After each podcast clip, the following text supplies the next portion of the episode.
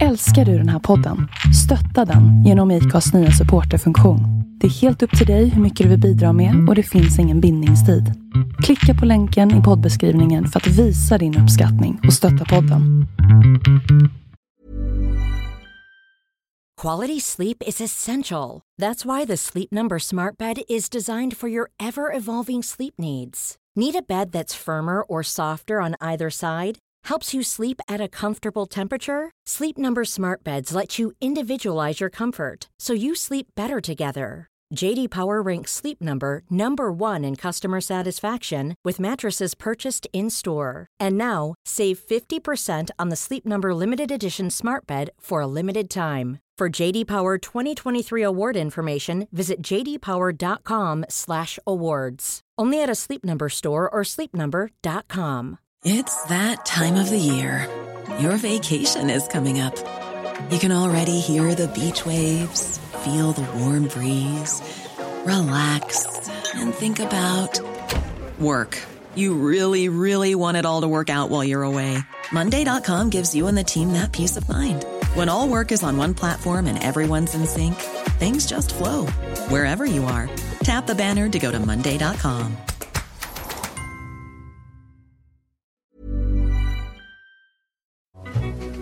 Oh, idag kommer ett superintressant avsnitt.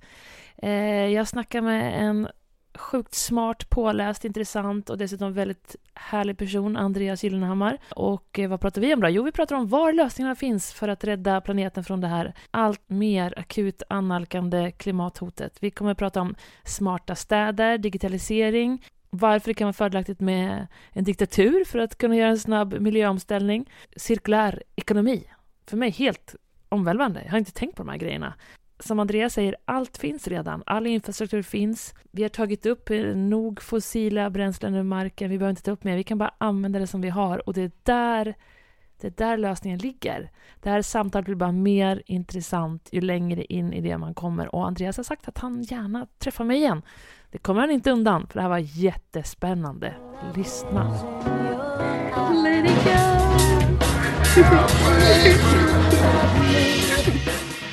Vad härligt. Nu är vi uppe i Östersund, uppe i Jämtland. Och det är snöigt här och fint och jag sitter mitt emot Andreas Gyllenhammar. Hej! Ska du presentera dig? Det kan jag väl göra. Ja. Ja, Andreas Gyllenhammar heter ju jag och är hållbarhetschef på Sweco. Ehm, Jag jobbar jättemycket med omvärldsanalys, strategistöd och eh, håller koll på trender, hur det går för samhället. Mycket klimat har det varit såklart. Eh, Och om man ska säga expert så är det väl kanske det, liksom, eh, samhällsutveckling, klimat ska jag säga. Mm. Där, där hittar du väl mig någonstans. Men också digitalisering som är en av de här stora trenderna som jag har följt mycket, hur man kan använda det för att snabba på samhällsutvecklingen åt rätt håll. Hur menar du då? Jag menar att eh, det finns en, en stor flaskhals idag och det är inte att vi inte vet vart vi, vad som ska göras eller vart vi ska vara på väg. Liksom. Vi har ju de här globala målen, vi har Parisavtalet. Egentligen är vi överens om allt det där. Mm. Men så har vi ju en, en tidspress och, och, inte riktigt, och fattar att vi har vi har byggt våra samhällssystem, speciellt i Västeuropa och så, som gör att vi har en tröghet. Liksom. Ska vi förändra oss även fast vi är överens så tar det så himla lång tid. För, för allt finns redan där och vi har gjort våra val och vi har lagt våra vägar och vattenledningar och allt är liksom valt. Så att, så att bygga om städerna till, till att bli hållbara det fattar vi att vi inte hinner. Mm. Så det där, där, där har jag ägnat mycket tid åt att se hur man kan snabba på det. Bara så, man, så folk har lite koll här. Är det så bråttom som man ser på de här rubrikerna i tidningarna eller hur mycket marginal har vi att spela med? Det är ännu mer bråttom. Tyvärr. Ännu mer bråttom? Ja, jag tror inte vi har fattat hur bråttom det är egentligen. Och det är också något eh, spännande mänskligt psykologiskt i det där. Vi kan ju inte riktigt ta in att vi är på väg mot någon form av superkris. Nej. Så, utan vi tittar ut och tänker att ja, men bussarna går ju, det funkar ju ändå. Det är den här trögheten i, i liksom klimatsystemet som gör att vi håller på att inteckna oss för en förändring som, som kommer om ett tag. Mm. Eh, och, och den är ju svår att ta in. Men, men upplever du att folk inte förstår hur, hur allvarligt och bråttom det är? Ja, det gör jag. Och, och det är rent utifrån min analytiska hjärna. Jag kopplar liksom på, jag läser alla de här rapporterna och pratar med alla forskarna. Och så drar jag ihop dem där på samma blad och så tittar jag på det och säger att men det här håller ju på att gå helt åt skogen. Mm. Och det är svårt att ta in när man dels inte är expert såklart Mm. men också rent psykologiskt att vi kan nog inte föreställa oss en sån typ av förändring. Liksom, att människan skulle påverka på geologiska perspektiv hur vi har det. Det, det finns ju de som tar in det. Men, Mm. men eh, de avfärdas tycker jag ofta av allmänheten att de är radikala eller att de är, liksom, har, har något ideologiskt driv bakom. Men, Mm. men för min, min analys bygger bara på, på samtalen med forskare och att läsa rapporterna. Så, då får man ju liksom framställa det på det sättet att det här är ingen åsikt jag har. Det är bara Fakta. Du får gärna försöka bo, Ingen eh, hellre än jag önskar att jag hade fel om jag säger så. Mm. För det är klart att man inte vill att det ska bli så. Nej. Vi kan komma in på det lite mer sen så kan vi Mm. börja lite i, i det här lite hoppfulla vad det finns som vi kan just göra. Ja. För du reser ju runt över hela världen och jobbar med bland annat det här Den smarta staden. Eh, kan Mm. du, för det, låter, det är så spännande, kan inte du berätta vad det är och hur, det, hur man kan tänka och Mm. vad som händer? Den, den smarta staden, man kan säga att anledningen till att jag reser runt mycket det är delvis för att föreläsa om just det här. Jag får förfrågningar runt om i, jag har varit i Indonesien och i Marocko och i USA och på andra ställen och föreläst om just smart cities eller smarta städer. Som ju är ett svar på det här, liksom, hur kan man lösa det då? Att vi måste göra stora förändringar på kort tid. Då. Och det handlar ju om att digitaliseringen är en, en av de här supertrenderna som, som finns just nu. Eh, och vad den kan göra i stadsutveckling. Men man, när du säger så här, digitaliseringen, mm, berätta mer vad det är. Digitalisering är ju eh, Det är två stycken delar om man ska eh, Ska definiera det. Det första handlar om att vi bara tar all information vi har som är, Om du tänker att du har en perm med massa siffror liksom, och så lägger du in det i en dator istället, i ett Excel-ark. Då har du liksom digitaliserat den informationen. Och Det Mm. kan vara vad som helst. Det kan vara ett register över alla vattenledningar i en stad eller det kan vara en eh, lista över folk som går på en viss utbildning. Ja, allt sånt. Och det är ju liksom den enkla digitaliseringen. Men den svåra digitaliseringen det handlar om vad som händer när allting blir digitalt då. Och Mm. när du får in en stor mängd information från allt möjligt. Om du tänker dig en stad så om, du går ut här på Östersund och går på gatan och så går du egentligen i stora moln av data. Liksom. Det flödar ju information från allting. Bara i det här rummet vi sitter i så finns det sensorer som liksom känner av temperatur, koldioxidhalt, ly- belysning, larm. Allt sänder ut data. Liksom. Mm. Och så om du kopplar ihop allt det där, kopplar upp det. Så helt plötsligt så vet du en massa saker och då kan du börja att optimera liksom och, och styra och tänka ja, men det är väl dumt att det här elementet är på när det inte är någon här. För du kan känna av att det inte är någon i det här rummet. Mm. kan du sänka den temperaturen och så sparar du 20% av elräkningen och så energin och så sänker vi utsläppen och så. Allt det där hänger ihop då. Mm. Så att den typen av digitalisering, vad händer när samhället blir, får en massa information? Liksom? Det är liksom den stora förändringen. Då. Precis, och det här skulle man ju då kunna bryta ner i hur många beståndsdelar som helst. Ja. För vi pratade ju elenergi Mm, mm. förra veckan här på, på Talking to Experts. Kom ni in på det här då? Ja, vi kom in på det här med i olika hyresföreningar. Att man inte har tillgång till elen hela tiden. Man kanske, man kanske bara kopplar bort en timma per dag. Det är små grejer, men Mm, jag visste inte mm. ens att det existerade. Och när du berättar om det här då med sensorer som styr allt. Mm, Alltså du kommer in i rummet, blir det varmt eller det släcks när du går ut eller mm, mm. hur långt kan den här digi- digitaliseringen gå? Ja, jag, tror, jag tror det kan gå hur långt som helst. Vi fattar ju inte än eh, liksom, eh, hur mycket det kan användas till. Men vi förstår potentialen i det. Mm. Och eh, att det kan påverka de här stora flödena i en stad. För en stad, om du tänker en stad, så är egentligen det en, en massa flöden. Flöden av människor, flöden av eh, trafik, av varor, av, av energi, av mat, av allt det här som rör sig. Liksom. Mm. Och en stad är idag ganska ineffektiv. Det är ju inte brist direkt på gator i Stockholm eller i Östersund men det är ju, däremot så, så är det ju ofta att det är stopp i trafiken.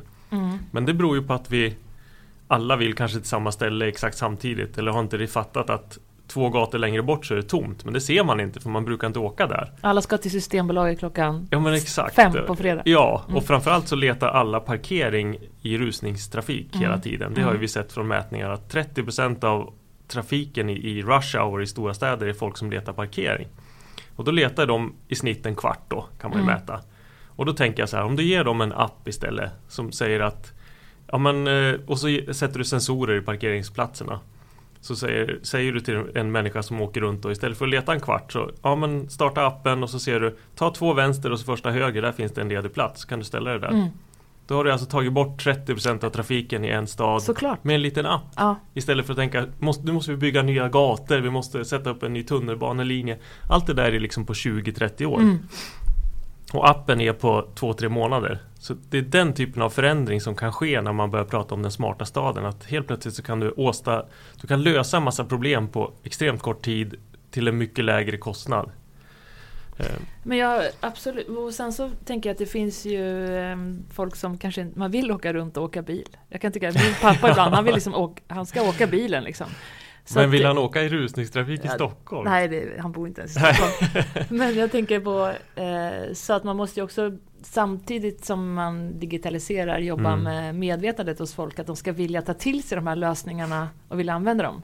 Så är det ju lite. Även om jag tänker att den smarta staden så ska ju liksom staden själv vara självreglerande och optimerande och att du ska inte behöva vara så smart för att säga, använda den. Man ser om, om det blir fel fokus på det här och man inte tänker på människan att det ska ju ändå staden är ändå till för människan, det är därför den ska vara bra. Och tänker du liksom att den ska vara till för några tekniska system då blir det ju bara en högteknologisk stad och det Mm. vill vi ju inte ha liksom. För att då kanske det blir som i Stockholm att du måste ha eh, en massa appar för att kunna köpa en biljett till tunnelbanan och då kan inte liksom gamla Agda 93, hon kan inte åka tunnelbana längre för det funkar inte. Mm. Så vill vi ju inte ha det utan det ska ju vara att staden är tillgänglig för, för alla. Så, så ibland tänker jag att det blir för mycket high tech och för lite fokus på smart. Smart betyder liksom inte högteknologiskt för mig. Utan det är bara att det, det flyter på. Alltså där man omkring i sin eh, lägenhet eller sitt hus och lamporna Mm. bara stängs och släcks. Mm. Eh, stängs och släcks. Tänds och släcks. Ja. Och elen går av och på. Och det kan man ju fatta. Att det, om det bara sker per automatik, att ingen Mm. ens märker det.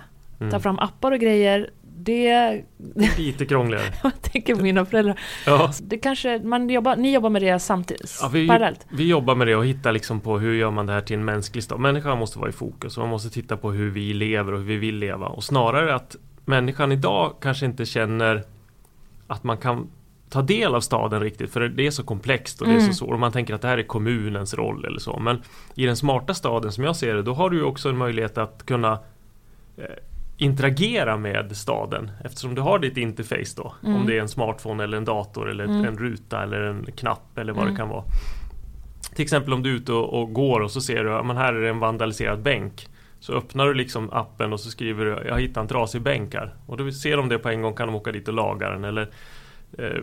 Men det, det vet jag folk som håller på med runt om där jag bor på Söder. Francis som bland annat med mig i den här algoritm. Ja, han går och han älskar ju Ja men exakt, och då crowdsourcar du Ja, ju stadsutveckling på ett annat sätt. För att folk vill ju att det ska vara bra där man bor. Mm. Men i, i, det är ju ingen som liksom går till kommunhuset och ställer sig i kö och väntar 12 timmar och, och får prata med en tjänsteman och ber om att få rapportera ett fel. Om man inte är 70 år och har hur mycket tid som helst. ja, visst. Så på så vis kan man säga att du, får ju, du är med på ett Mm. annat sätt när du får de här digitala hjälpmedlen då.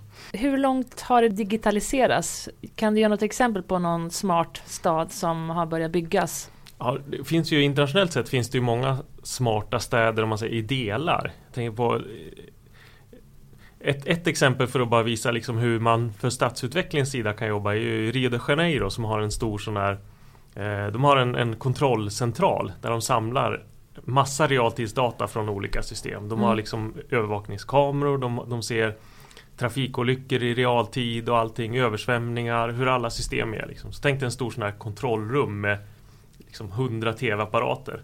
Mm. Och där kan de ju då ha en, en styrning på stan så att de liksom kan eh, reagera på förändringar och sådär. Det är ju liksom deras smart Men då sitter lä- control room. De sitter och följer Ja. hur det går för stan och så säger aj, där har det hänt något. Då skickar vi dit någon. Eller aj, här är det strul liksom. Eller här är det bråk. Mm. Då kan vi skicka dit folk. Och...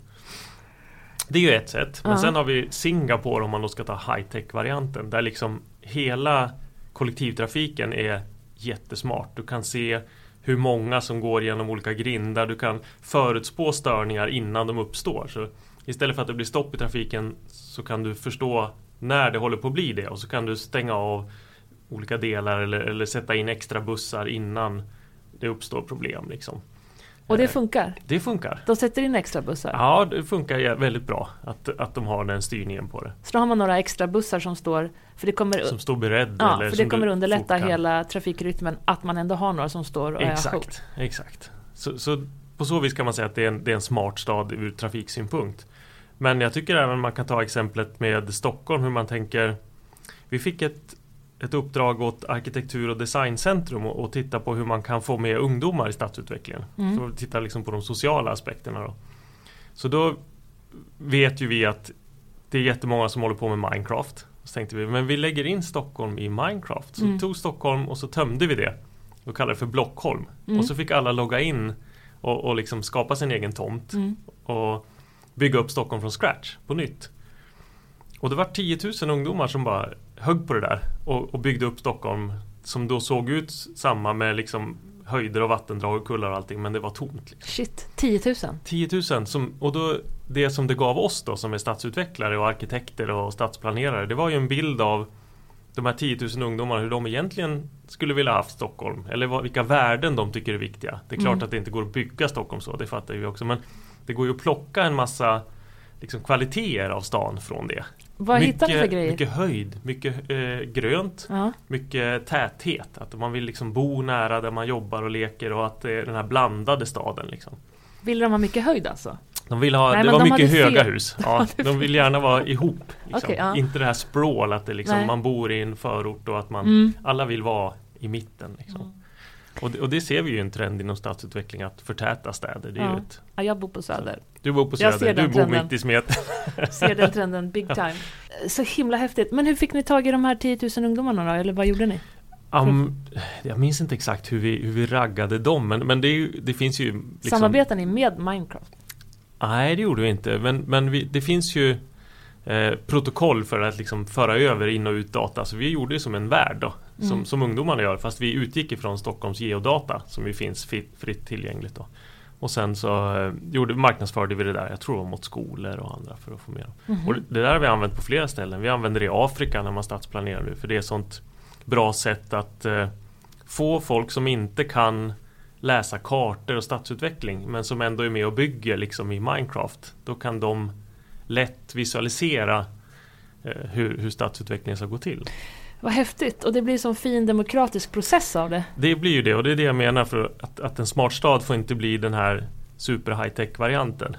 Tänker på en annan eh, ett exempel i, när jag var i USA i San Francisco så träffade jag några från Philadelphia Mm. som sa ja men vi hade ett, ett ganska fattigt område som vi ville utveckla.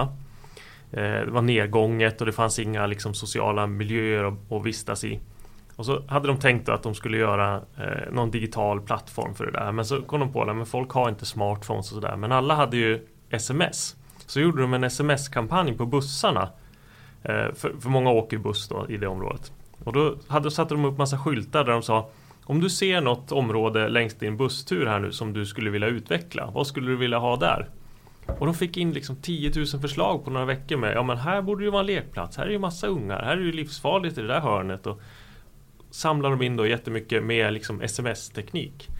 Men du, vill man ha så mycket förslag då? När jag tänker på som jag sa att jag bor på Söder och man har byggt genom Rosenlundsparken och Tjurbergsparken pratar de nu att bygga och man pratar Mm. om att bygga upp eh, Rålis, allt möjligt. Och då protesterar ju folk. Och sen upplever jag inte att man lyssnar. Det, det det handlar om mer är ju att Att ta bort barriärer från att vara delaktig tror jag. För idag är det Mm. ganska manuellt och tråkigt och in, Inom stadsutveckling, det ser ju vi som jobbar med de här planerna Det är fortfarande så att det görs en fysisk modell, en, någon, någon pappmodell och så ställs den ut på Folkets hus Och så får man komma dit och titta Ja. på den och säga nej Ja. när det är klart Här handlar det om att liksom samskapa digitalt för att få en bättre förankring och förståelse och, och involvering Istället för att man som idag ställs vid fullbordat faktum och det är därför så många säger nej tror jag för att de har inte fått vara med. De, Mm. Nu, nu, nu kan man göra tillsammans då. Så där kan den smarta staden eller, eller liksom digitala hjälpmedel förändra. Men, men sen som du säger att vi har ju ändå en, en, en, en soppa i städerna med conflicting goals och att alla vill olika saker. Och där är ju lagstiftningen uppbyggd på så vis att den har blivit liksom ett, en friktion mot förändring. Mm. Det är mycket lättare att säga nej än att säga ja och bromsa på det sättet. Mm. Är, man o, är man inte överens så blir det inget. Liksom. Nej. Eh, berätta mer om de här smarta städerna. Var digitaliserar man där jag inte har tänkt på att man gör det? Ja, vad ska vi ta för exempel? Trafiken är ju ett sådant exempel då, eh, tycker jag. Eh, där man kanske inte tänker på det, men där det händer jättemycket. Och där du, Köpenhamn till exempel har de jobbar mycket med cykling, de är superduktiga på det. Mm. Men eh, visste du att de har börjat bygga sådana här cykelhighways in till stan där det är grön våg? Så att eh, de har sett det att ett sätt att få folk att cykla mer det är att göra Det ska ju liksom vara konkurrenskraftigt mot bilar och andra. Så att om du cyklar från förorten in och så tar det 40 minuter men kan du kapa det till 23 minuter så är det superbra. Mm. Och det kan du göra om du har ett, ett grön våg, ett flöde. Så att det de har gjort är att de har satt upp skyltar och så varje dag så står det då att ska du ha grön våg nu, om du cyklar 24 km i timmen och håller den farten, då får du grön flöde hela vägen in till stan. Aha. Så då kan du liksom Ja. Kalibrera in det till en ganska lugn takt så. Och så vet du att du har grönt i alla korsningar. Så att då liksom kommer du i Det ett låter sånt flöde. underbart. Eller hur? Ja. Och det är en sån enkel grej då. Och då får trafiken, då får bilarna liksom Då stoppar ju de upp då. Men egentligen är det bara en smart styrning liksom. För att Mm. du har samma mängd grön tid vid varje trafiklyse Mm. men den kommer i ett sånt flöde som Mm. gör att du kan cykla hela vägen in. Mm. Så det är ett, ett sätt eh, där man inte tänker på det kanske men, men att det, det, det bara blir så. Och elnät som ni var inne på förut, det är ju en, en väldigt viktig del då. Mm. Stockholm har ju liksom slut på kapacitet energimässigt. Det går inte att bygga något mer där inne. I know. Så det där är ju något som vi sitter med. Liksom. Hur kan man då få folk, den här efterfrågeflexibiliteten, att liksom styra om eh, till en annan eh, tidpunkt och prissätta. Alltså smarta elnät, det, det märker nog inte folk av men helt plötsligt så kommer de att börja köpa tvättmaskiner som, som är tidsstyrda på ett annat sätt efter prisutveckling och, Mm. och sådär. Ladd, elbilen laddas automatiskt när det är, är, är låg efterfrågan. Och till och med kan börja interagera så att elbilarna tömmer ut på nätet liksom när det är toppar och sådär. Mm. Eh, där tror jag det kommer hända mycket. Ja, och nu när jag kan lite mer om elmarknaden så Mhm. ser jag också vilken, vilken potential det finns att göra stora förändringar där med tanke på att det bara produceras el och bara tjoffar ut med det istället för att Ja. reglera det. Det är faktiskt konstigt att det sker, att det är så fortfarande tycker jag. Ja, det, vi har det arvet att det var liksom storproduktion av el på några ställen och så handlar det bara om att få ut den Ja. till liksom konsumenter. Och nu är det ju en energirevolution. Liksom, så att det, alla kan göra sin egen el till viss del och bostadsrättsföreningar och andra sätter upp solceller och man börjar växla och hitta nya affärsmodeller för det där. Så, och det är ju en trend, men egentligen tycker jag att det som är mest fascinerande är att de samspelar av de här trenderna. Digitalisering, klimatfrågan, eh, energirevolutionen så. Och det är, då, det är det som förändrar städerna just nu, de här samspelet mellan de här trenderna. Kallar man det för energirevolutionen? Vi gör det internt på Sweco ja, ja, för att det är så, så stora förändringar. Mm. Vi, hade, vi jobbar ju mycket med energikunder och för några år sedan så var det ju de stora energibolagen men idag är det jättemånga energikunder. Mm. Och det är, ja, det är bostadsrättsföreningar, det är andra, det är eh, företagare. Mm. Alla stationsområden. De är, har liksom förstått att de kan börja växla energi med sina egna fastigheter. Mm. Och sådär. Såklart, alltså det är så, egentligen känns så enkelt nu när jag kan lite mer om detta. Det känns enkelt men även där har man då liksom eh, Då finns det en massa lagstiftning som är grus i det här maskineriet. All förändring då ska då är det utvecklat efter andra förhållanden. Liksom. De här energilagarna sattes på 60, 70, 80-talet och så Det som går att göra idag är liksom inte det systemet förberett för.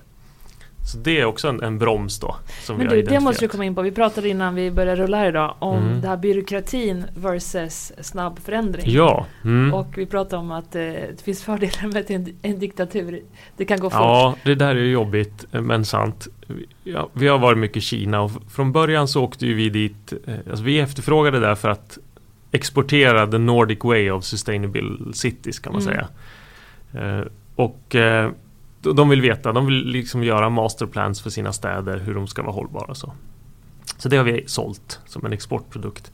Men eh, också något som jag har sett när jag var där är ju att eh, de har en fart som inte vi har då. För att när Mm. de väl bestämmer sig så kan det, kan det gå väldigt fort. Hur fort?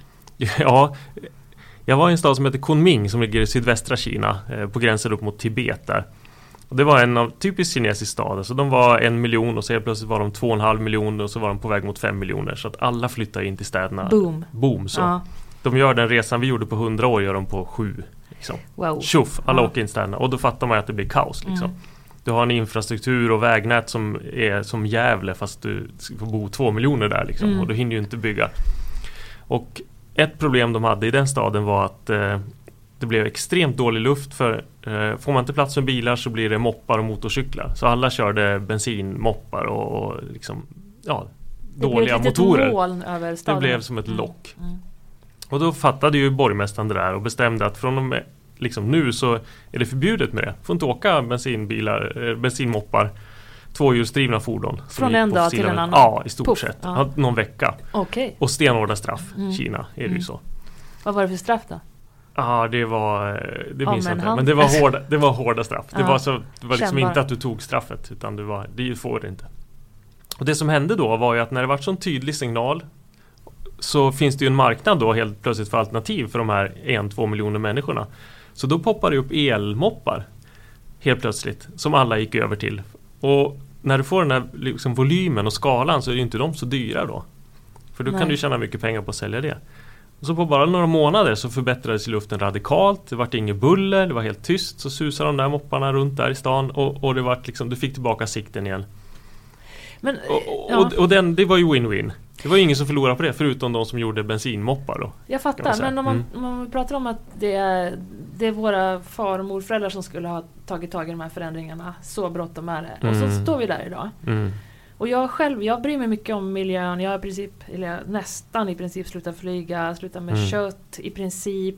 Jag handlar inte så mycket kläder. Jag Mm. eh, sli, köpte en jättefin skjorta i somras som jag haft hur mycket som helst. Den var Mm. ganska dyr. Mm. Men den eh, går både att ha när man är ute och åker skidor och när man ska på fest, tycker jag nästan. Mm. Och jag, eh, mina barn får absolut inte köpa massa plastgrejer. Vi...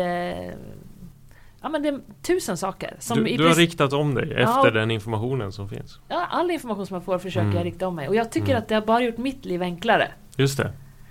Eh, jag har mindre saker att sortera, jag Mm. äter nyttigare, jag slänger absolut inte mat. Mina barn måste äta upp, eh, vad ska jag säga, ja, du vet, alla de grejerna som jag kan komma på. Eh, Varför tror du inte att alla gör så? Ja, jag vet inte. Jag vet faktiskt inte. Ja, dels har jag läst jättemycket om det, så att jag Mm. är ju orolig på riktigt. Men sen det finns en annan aspekt av det, att jag tror ju på att vara solidarisk i sitt liv. Eh, Både mot människor som jag möter på gatan, men också i det stora. Och jag tror att det gör mig lyckligare. Mm. Mm. Dels känner jag att jag spelar roll. Eh, och dels så känner jag att jag i alla fall inte gör saker sämre. Och jag, det här att vara egoistisk, det... ehm, jag tror inte det gör någon lycklig. Nej. Men det är en psykologisk process. Och därför om jag har... Nu låter det som att jag, gud vad jag är bra. Och jag har ju klart massa knasiga sidor också. Men i, i det här så är det lätt för mig att prioritera. Ja. Det är inte svårt. Utan jag gör det med glädje. Det är ingen uppoffring. Nej, det är inte det. Nej. Jag gör det med glädje. Och, och det är fascinerande och det är väldigt positivt att du säger det. För det betyder ju att det skulle kunna skalas upp och att det skulle kunna gå. Det som jag har svårt att se är liksom hur, hur man når ut med den kunskapen. För det här har ju vi egentligen vetat ganska länge. Och klart att det behövs byggas upp ett tryck. Att fler Mm. och fler ska förstå det. Men det som gör mig pessimistisk när det gäller det är att det finns ganska få exempel i historien där konsumenter så att säga har tippat över någonting och, och att det har lett till en radikal förändring. Det var lite med miljöbilar ett tag. Det var väldigt fult att köra SUVar för några år sedan. Mm. Och då såg man ett dipp i kurvorna liksom. Men sen så har ju det kommit tillbaks igen. Mm. Nu kör ju folk mera SUVar Mm. igen. Konsumenter verkar inte tippa så beteendemässigt. Har inte gjort det hittills i alla fall i historien. Utan där handlar det om att systemen måste göras om. Att det, om det är billigare att köpa något som är miljövänligt så ändrar sig folk Mm. i stort. Eh, annars är det den här 3-7 procenten som, som gör något men inte tillräckligt mycket utan det jag- hackar ja. sig långsamt åt rätt håll kan man säga. Men jag förstår inte det. Jag förstår inte hur du vill hänga på ett köpcentrum på helgen. Nej. Och, eller att du vill spendera så mycket tid på att montera billiga möbler som går sönder efter två år och köra till soptippen. Jag kan inte förstå det. Det, nu är vi inne på klimatpsykologi nästan, eller miljöpsykologi. Ja. Hur, hur liksom systemen är uppbyggda för att minsta motståndets lag gör att vi hamnar i de där beteendemönstren tror jag. Men nu är jag också lite på hal is, det här är inte min expertområde. Nej. Men jag, jag tittar ju mycket på det och Mm. försöker analysera hur man, vad som leder till en förändring. Mm. Och just tillräckligt mycket information om hur illa det kan bli verkar ju inte vara en liksom, förändringsdrivare i befolkningen i stort. Inte ens i Sverige där 99% säger att vi fattar att det är människan som orsakar klimatförändringarna. Så har vi liksom inte tagit konsekvenserna av det. För att vi har vårt vardagspussel. Ja men vad spelar det för roll vad vi gör? Tänk kineserna. In, jag hör jättemycket sådana ja, argument då, kring det. Mm. Så det verkar den här kognitiva dissonansen man pratar om. Att man rättfärdigar, ja men jag källsorterar alltså kan jag flyga till Thailand. För jag har gjort lite bra här. Då kan Mm. jag ju ändå, alla andra gör ju det. Och det, det är så vi är och det är min livsstil. Och det finns något i, i inlåsningseffekter i samhället. Plus det faktum att en stor del av utsläppen vi har är de gemensamma. Om vi tittar på, vi ligger kanske på 11 ton per person och år om man räknar in konsumtionsbaserade. Eh, en hållbar nivå skulle väl vara ett ton då. Men Nu är Mm. vi snart nere på noll kan jag säga. Men vi, ser- vi låtsas att det är ett ton vi kan få släppa ut. Ja. Så är, även om du tar bort allt som du har gjort så kommer du ju inte ner på under tre liksom. För resten, det är sånt som är vård, skola, omsorg, det vi har i det offentliga. Mm. Så att även om du, du lägger dig under en sten och, och gräver ner din koldioxid så kommer du inte ligga på en hållbar nivå. Så därför tror jag att vi måste fixa systemen. Det som är viktigt att man gör som du gör, det är ju att man ger politikerna råg i ryggen och fattar att det är det här vi vill. Mm. Det är så att de måste ju våga ta då lite obekväma beslut för att förändra det. Eh, Sen såg vi nu inför valet så poppar ju miljö och klimatfrågorna upp som en jättestor fråga. Ända tills några veckor innan, då dök den ner igen. Det var ju obegripligt med tanke på hur sommaren det var. var väldigt konstigt. Jag trodde att den skulle hålla över valet men när man tittar på valundersökningar, jag gick in och, och kikade på då var det vård, skola omsorg igen som var upp och sen så dök klimatet ett par veckor innan. Så till syvende och sist så verkar det inte liksom ha den positionen som vi trodde den hade fått. För det skrevs så mycket om det, folk fattade. Men eh, Jag förstår att om du riskerar att bli arbetslös eller om du inte har råd att köpa julklappar till dina barn eller om du lever i krig eller om du är utsatt för någonting som orsakar väldigt stor stress hos dig. mm, Att miljön kommer längre ner på priolistan. Men hur som helst så kommer det snart vara på allas högsta prio. exakt. Och, då, och därför förstår jag fortfarande inte det. Jag tycker den här Greta Thunberg-grejen, mitt i prick. Hon bara, vad fan ska jag gå i skolan för? Mm. Varför? Ge mig en anledning med tanke på att den värld som jag känner den kanske inte finns kvar snart. Jag, jag tror att det kommer att och det har hänt någonting där med Greta. Man ser det att folk, eh, hennes budskap går ju fram. Och framförallt, hon var ju nere i Polen nu på klimattoppmötet där jag Mm. också var med då. Mm. Och eh, alla ville prata med henne och alla ville lyssna på henne. Mm. Al Gore var framme efter när hon hade hållit sitt tal. För, kan inte vi samarbeta? sa han. Och liksom, hon, hon representerar ju ingen organisation så det blir så starkt. För han Hon säger- representerar världens barn. jag är, jag är mig själv. Jag har läst det här och jag drar de här slutsatserna. Och sen är hon ju, hon har ju Asperger. Mm. Så hon är ju extra bra på att få fram det svartvita. Alltså, hon förenklar ju på ett sätt som gör att det går rätt igenom. Mm. Hon säger ingen gör ju någonting, säger hon. Och så ser man å andra sidan de som står där och har jobbat med koldioxidskatt sedan 1990. Säger, fan, vi kommer inte att säga att vi inte jobbar med det här liksom. Men hon blir väldigt tydlig. Så Mm. Det räcker inte liksom. Nej, och det gör ju inte det. Och Nej, det gör ju inte det. Nej, och på tal om det här med Kina då, att det kan gå så Just fort. det. Mm. Jag menar, jag tycker ju i princip att, nej men förbjud, förbjud massa saker. Nej men vi kan inte. Och, men eh, då låter ju jag rabiat, vänster, hysterisk när jag säger så. Men jag kan ju inte Precis, det där speglar, de åsikterna ser ju inte jag, speglar av sig i hur vi röstar, det politiska systemet. Även Mm. om många kan känna så, så verkar vi inte vara beredda att gå riktigt lika långt. Men jag tror folk vill, vill åka till Thailand över jul. Och sen så vill de åka på en liten skidresa. Mm. Och sen så vill de köpa en ny bil och sen så ska de sätta in ett nytt kök. Och då vill man det mycket Mm. mer. Och så tänker man kanske att bara, men jag gör det, det här bara. Och sen så blir det mer och mer. Eller jag vet inte hur folk funderar men någonstans så klarar folk inte av att Nej. Rösta med miljön eller göra Mm. personliga inskränkningar i sitt liv för miljön. Men jag tror ju, där blir jag ganska teknikoptimistisk. För jag ser ju hur de stora företagen nu ställer om och hittar lösningar på att faktiskt kunna se till att det här går att göra. Eh, Och då om blir det ju tar- stora förändringar Ja men en det gång. blir det. Jag tänker på Ikea, Hennes Mm. och Mauritz och alla som säger, de går ut och, och committar sig till nollutsläpp inom liksom 2040, 2030, 2050. Det finns ju den här skalan nu på 10, 20, 30 år där de största företagen i världen har sagt att men vi, ska, vi ska göra våran del av det här. Och Egentligen så handlar det ju inte så mycket om att ta ansvar, även om de säger det. Att vi tar ansvar för våran del av utsläppen. Det handlar ju om att de vill framtidssäkra sig själv Mm. och att de tjänar mycket mera pengar på det. Om Ikea får in sitt råmaterial igen och slipper köpa nytt material eller starta nya gruvor och köpa nya metaller så, så får de ju en mycket bättre affärsmodell. Mm. Det är så Apple tänker när de Mm. säger om om vi samlar in våra gamla mobiltelefoner och bygger om dem till nya kan vi Mm. sälja dem i stort sett en gång till. Mm. Så att I det finns Ja. det ju en affärsnytta som gör att näringslivet har ju ett mycket större driv än den nationella politiska nivån. Där det, man ser i undersökningar att man tycker att det är de som inte levererar på miljö och klimatfrågor eller hållbarhetsfrågor. Där det finns ont om exempel på nationer som ligger i framkant. Ja, Costa Rica, man kan hitta några. Men liksom i Europa är det ju inget land som har som har tagit sådana kliv som behövs då. Mm. Kanske i målsättning men inte i reell politik. Sverige har ju Det tuffa lite bordet. klimatmål. det vill säga. Ja, Oj, förlåt. det är ingen. Sverige har ju tuffa klimatmål. Mm. Vi har ju en ny klimatlag Mm. som säger att vi ska ha nollutsläpp till 2045.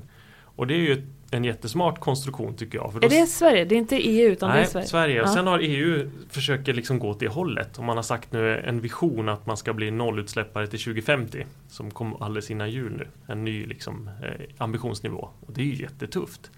Eh, men politiskt då så måste man ju följa upp med liksom hur gör, gör vi det?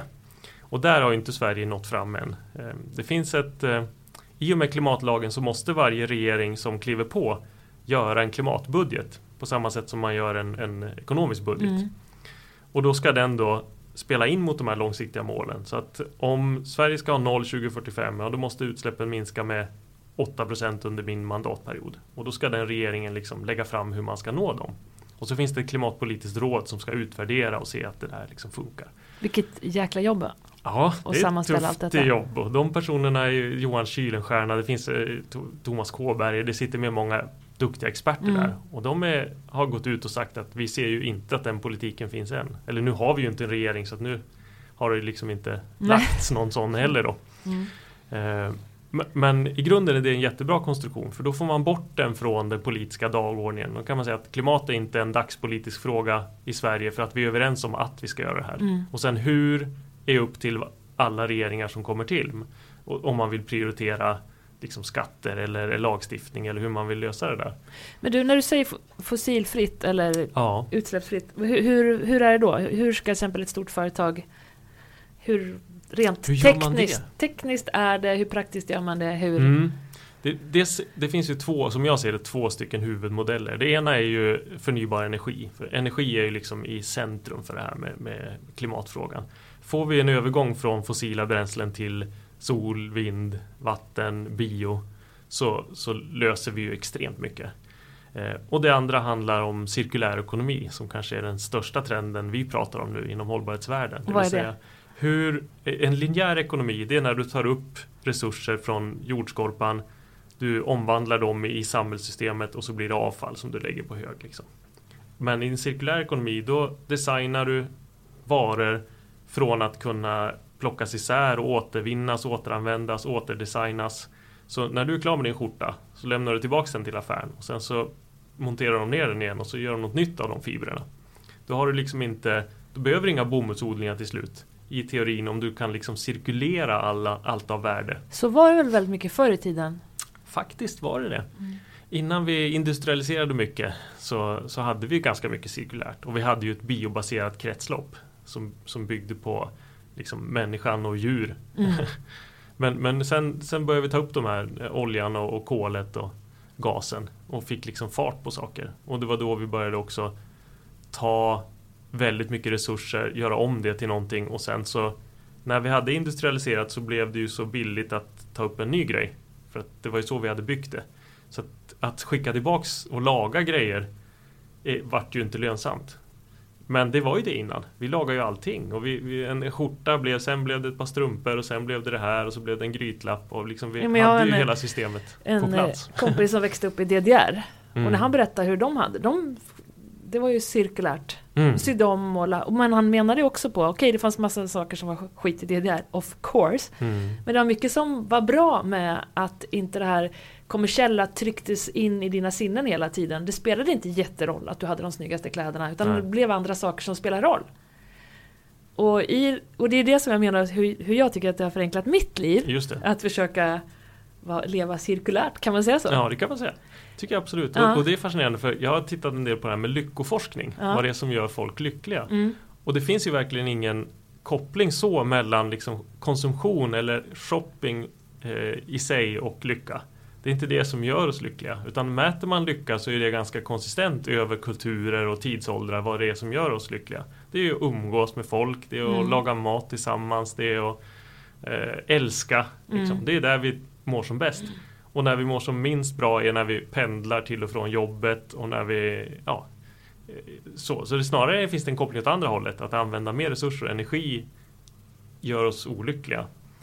Eh, Och, Nej, men, och det ja, får ju mig att bli optimistisk då. Det får mig att bli optimistisk också. Men sen så Mm. tänker jag att det finns så starka marknadskrafter som vill att vi ska leva i det här konsumerande sättet. Och jag och i min familj så har vi sedan eh, länge tillbaka tänkt att vi vill inte leva så. Mm. Vi vill ha mycket tid med våra barn. Vi har inte jobbat heltid sedan vi fick barn. Eh, vi är lediga flera månader per år. Vårt hem har stundom sett ut som fan. För att vi har inte prioriterat det ekonomiskt, att Mm. renovera. Utan vi kanske prioriterar att åka skidor. Och, eh, och jag vet att det här låter jävligt pretto, men det har gjort att vi har gått igenom småbarnsåren. Vi är friska, vi är vältränade, vi är glada, vi Mm. tycker om att hänga med varandra. Mm, mm. Och jag, jag tänker att det är en sån enkel ekvation egentligen. Och varför? Varför gör inte alla så? Det är obegripligt för mig. Och sen Mm. tror jag också att jag kan skönja en liten trend av att folk vill mera åt ett icke-konsumerande liv. Det ska bli intressant att se om det slår igenom nu då. För jag hör ju samtalet är på en helt annan nivå liksom, än vad det har varit tidigare. Nu har jag jobbat med det här kanske 20-25 år. Mm. Och, och Hur gammal är du förresten? 46, Ja. Ja. Är du född? 72. Ja, jag är född Mm. 73. Ja, Ja. vi är jämnåriga så. Mm. Och nu tror har jag... lika mycket två. Ja, precis.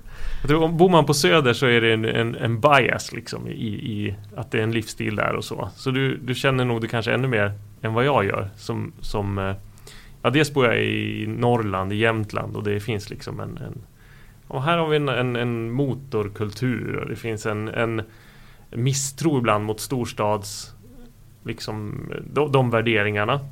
Hipstervärderingarna. Ja, och det är klart man är emot vargar om man bor på Söder. Liksom. Här fattar man, ja, Ja. det, det är den. Och, och vindkraftverk, ja ja, ska ni ha dem upp hos oss? Ja ja, okej, ja ja. Så. Så, så det tar väl en längre tid kanske innan det sätter sig här. Och, och jag har också förståelse för att bor du i glesbygd här så måste du ha bil. Då måste vi liksom lösa Absolut. de bitarna rent tekniskt. Ja, och det kan, kan vi göra. Liksom. Ge, ge dem en elbil så, så är vi hemma mycket där. Mm. Så jag tror att det, det är en mix av beteendeförändringar som då kan påverka politikerna att få råg i ryggen och faktiskt ta lite obekväma beslut och bygga om systemen. För bygger vi inte om systemen så, så klarar vi inte det här. Liksom. Jag tror inte att vi kan tippa det med, med ditt goda föredöme. Nej. kommer få svårt att få spridning Ja. ändå. eh, På något konstigt sätt. För att det är som du säger att det finns en positiv återkoppling i det och, och till hälsa och välmående och lycka egentligen. Mm. Så det borde gå så. Men jag ser också hur folk, ja men tvn går sönder. Det, det finns inga system uppbyggda enkelt för att du ska laga din tv då. Utan då åker du till Eleganten och köper en ny för billigare än vad det kostar att Mm. försöka laga den där. Så har, det är systemen som är fel. Mm. Det understödjer inte ett, ett hållbart liv idag. Hur svårt är det att få igenom de här politiska besluten då? Hur trögt är det? Och hur, hur kan man snabba på det? Mm. Ja, men nyc- nyckeln ligger nog i att, att få att de ska känna att de har stöd för det. Att de kan, det är, politiker är egentligen ganska snabbfotade när de ser att, att väljare rör sig åt olika håll. Då kan de absolut ställa sig på samma sida och, och anpassa sig till det. Så, så det verkar inte finnas någon liksom supergammal ideologisk eh, låsning på det viset. Man måste bara känna att det är det folk vill. Eh, och det, det känner de ju inte idag i och med att vi röstar som vi gör på det sättet. Ja. Eh, är min analys av det. Eh, sen tror jag att det behövs mer goda exempel på om vi tog Kina då som ett exempel på att där kan man göra förändringar som, som alla vinner på. Så ser jag att de hade inte kunnat gjort den där elmoppegrejen i Stockholm för vi har EUs system, vi har det här, det ska ut på remiss till motormännen, någon hade överklagat, någon hade hittat en orkidé, någon hade, ja du vet allt det här. Så hade det inte blivit av. Men jag ser ju en kombination av hållbar utveckling och fart i vissa städer. För att eh, borgmästare som man har ett system med i mycket av Nordamerika och så, Kanada. De har en ganska stark makt som inte är, såklart är kinesisk i, i styrka men den är ändå så pass stark så att de kan åstadkomma förändring. De är också tillräckligt nära sina invånare för att se behoven på ett tydligt sätt och känna de här strömningarna och vara med i de samtalen. Så där åstadkommer man ju en, en hållbar utveckling. Ge något exempel. Ja, min favoritstad är Vancouver, Mm. tycker jag. De hade satt en, en plan för ganska många år sedan. The Greenest City Action Plan. De skulle bli grönast i världen Mm. till 2020. Och eh, sådana här planer är ju ganska vanliga. Det har jag sett på andra ställen att de har. Eh, och, och vi har mål här som är liknande. Men där hade de då den där borgmästaren som, som brann för den där och, och tog ansvar för den.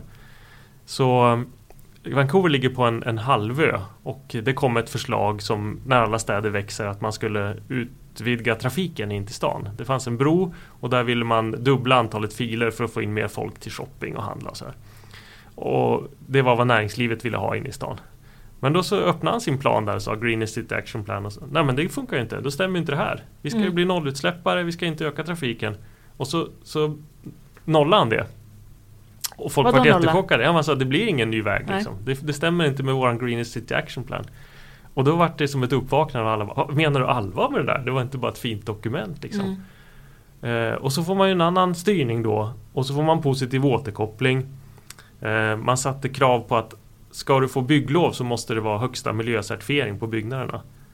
Och då blev Vancouver känd efter ett tag som den stan där det bara fanns gröna arkitekter. För annars så kunde du inte jobba i den där stan eftersom Mm. du var tvungen att leverera sådana hus. Och då när de andra städerna började följa efter, så här, ja vi beställer av Vancouver för där bor alla gröna arkitekter om man ska hårdra det. Så och då såg folk att ah, det här är ju, utvecklar ju oss, det är jättebra. Och så livskvalitet. Att Ja.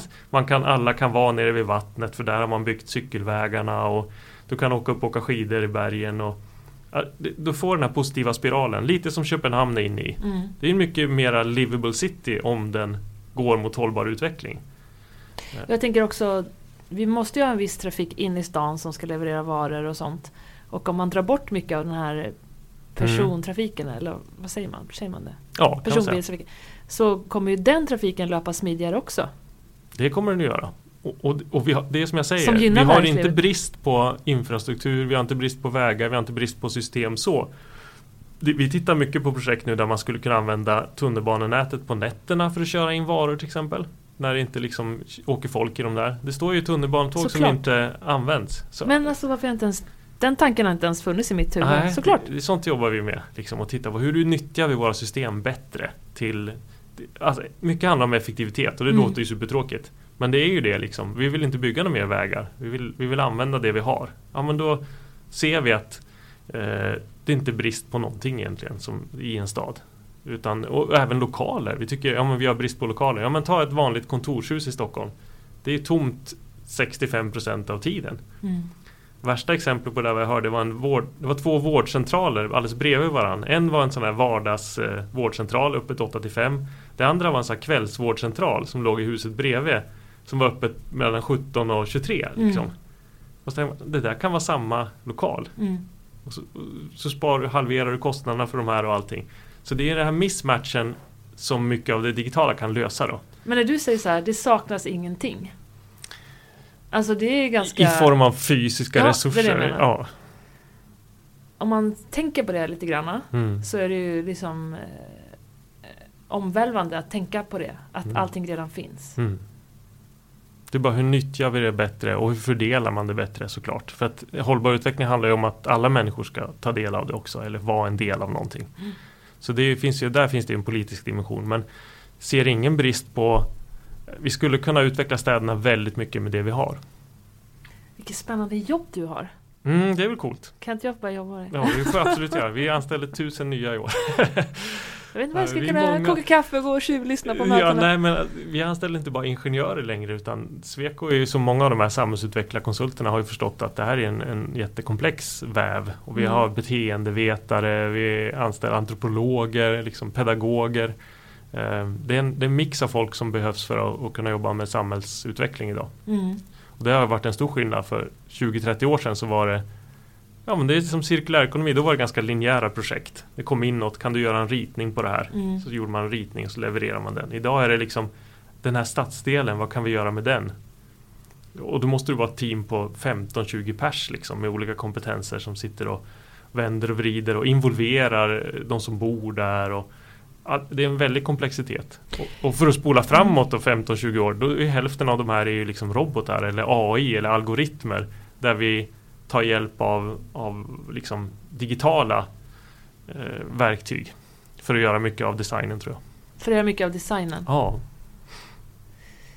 Parametrisk design pratar vi mycket om. Där, där eh, man kan använda Istället för att, att, ta fram en ritning på någonting, om det är en byggnad eller, eller en bro eller ett tak eller vad det kan vara, så, så, så matar du in ett antal parametrar i en dator och säger ja, men jag vill att det ska vara ungefär så här tjockt eller jag vill att det ska ungefär ha den här mm. lutningen. Och så tar datorn försva då, designar den mm. en 30 olika varianter utifrån vad du har sagt att det ska luta åt för mm. håll. Så behöver du inte själv ägna mm. massa tid åt att sitta och dra alla streck. Utan, Precis, testa alla ja, exempel. Vad sägs om det här säger datorn så får du upp 30 olika. Ah, just det. Och då vet du också hur mycket energi du kan utvinna ur den ytan. Och så, så säger du att jag vill att det ska kunna vara så att du får ut mycket värme här till exempel. Och då lägger den åt söder och så. Så att datorn tänker utifrån vad du vill att det ska bli istället för att du sitter och gör allting själv. Men du, när du åker runt och berättar de här sakerna, mm. då måste ju folk bli väldigt inspirerande. inspirerade. Ja, det tycker jag. Det är väl därför de vill att jag ska komma. Ja. ja.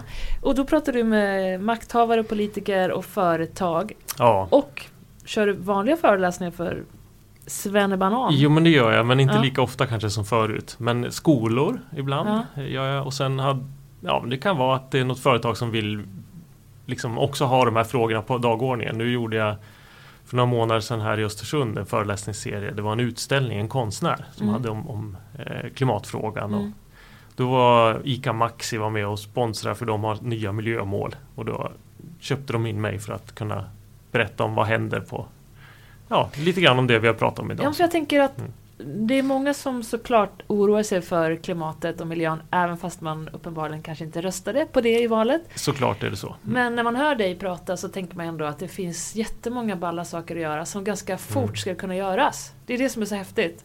Att, mm. Som du säger, allt mm. finns redan. Vi behöver inte bygga om, vi behöver inte göra stora förändringar i infrastrukturen. Vi ska bara liksom förenkla, effektivisera, tänka och automatisera mm. eller digitalisera. Och nyttja all, all, information som vi har, som ja. vi inte hade förut. Vi vet så mycket om, om en stad idag. Vi, vi, fattar hur den funkar och vad som rör sig i den. Och då kan vi nyttja allt vi har redan på ett mycket bättre sätt. För jag tänker om gemene man känner till det här så borde det kunna gå asfort att effektivisera väldigt många delar av ett samhälle.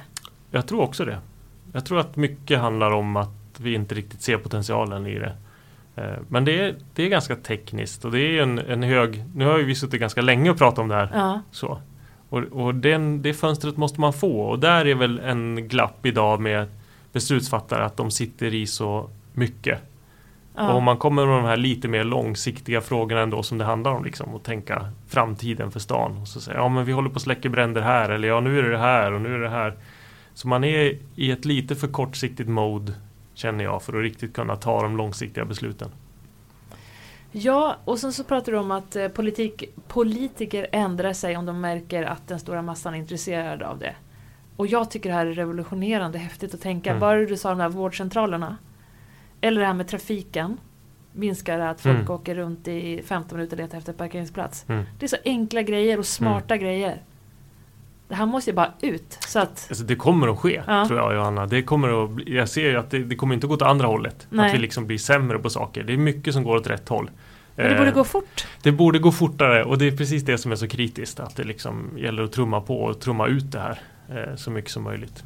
Så, är det. För det, är, det, finns en deadline och det är väl det som kanske få har insett då att det alla andra frågor när det gäller hållbar utveckling förutom klimat tycker jag att vi har de här målen till 2030, FNs globala mål. Uh, och, och, om vi inte når dem till 2030, liksom ingen fattigdom, god utbildning och sådär. Ja, men vi kan hålla på med dem ett tag till. Mm. Och säg 2050 då, eller 2100. Liksom. Mm. Vi, vi, kan tugga oss åt rätt håll. Men fixar vi inte klimatet innan det börjar tippa iväg och, och vi hamnar i andra liksom, geologiska perspektiv. så finns det en, en, ett stoppdatum. Och det är det som stressar mig som gör att jag ändå liksom börjar bli så här eh, irriterande stressad. Eh. För du berättade att ni hade suttit några på, på Sweco och diskuterat och funderat vilka tänkbara framtidsscenarier som vi står inför när det gäller klimathotet? Ja, eller var det just det. Vi gjorde en framtidsstudie Sorry. som var jätterolig för några månader sedan. Vi fick ett uppdrag av en forskningsstiftelse att titta på hur ser Sverige ut om 30 år? Var mm. frågan ställd egentligen. Mm.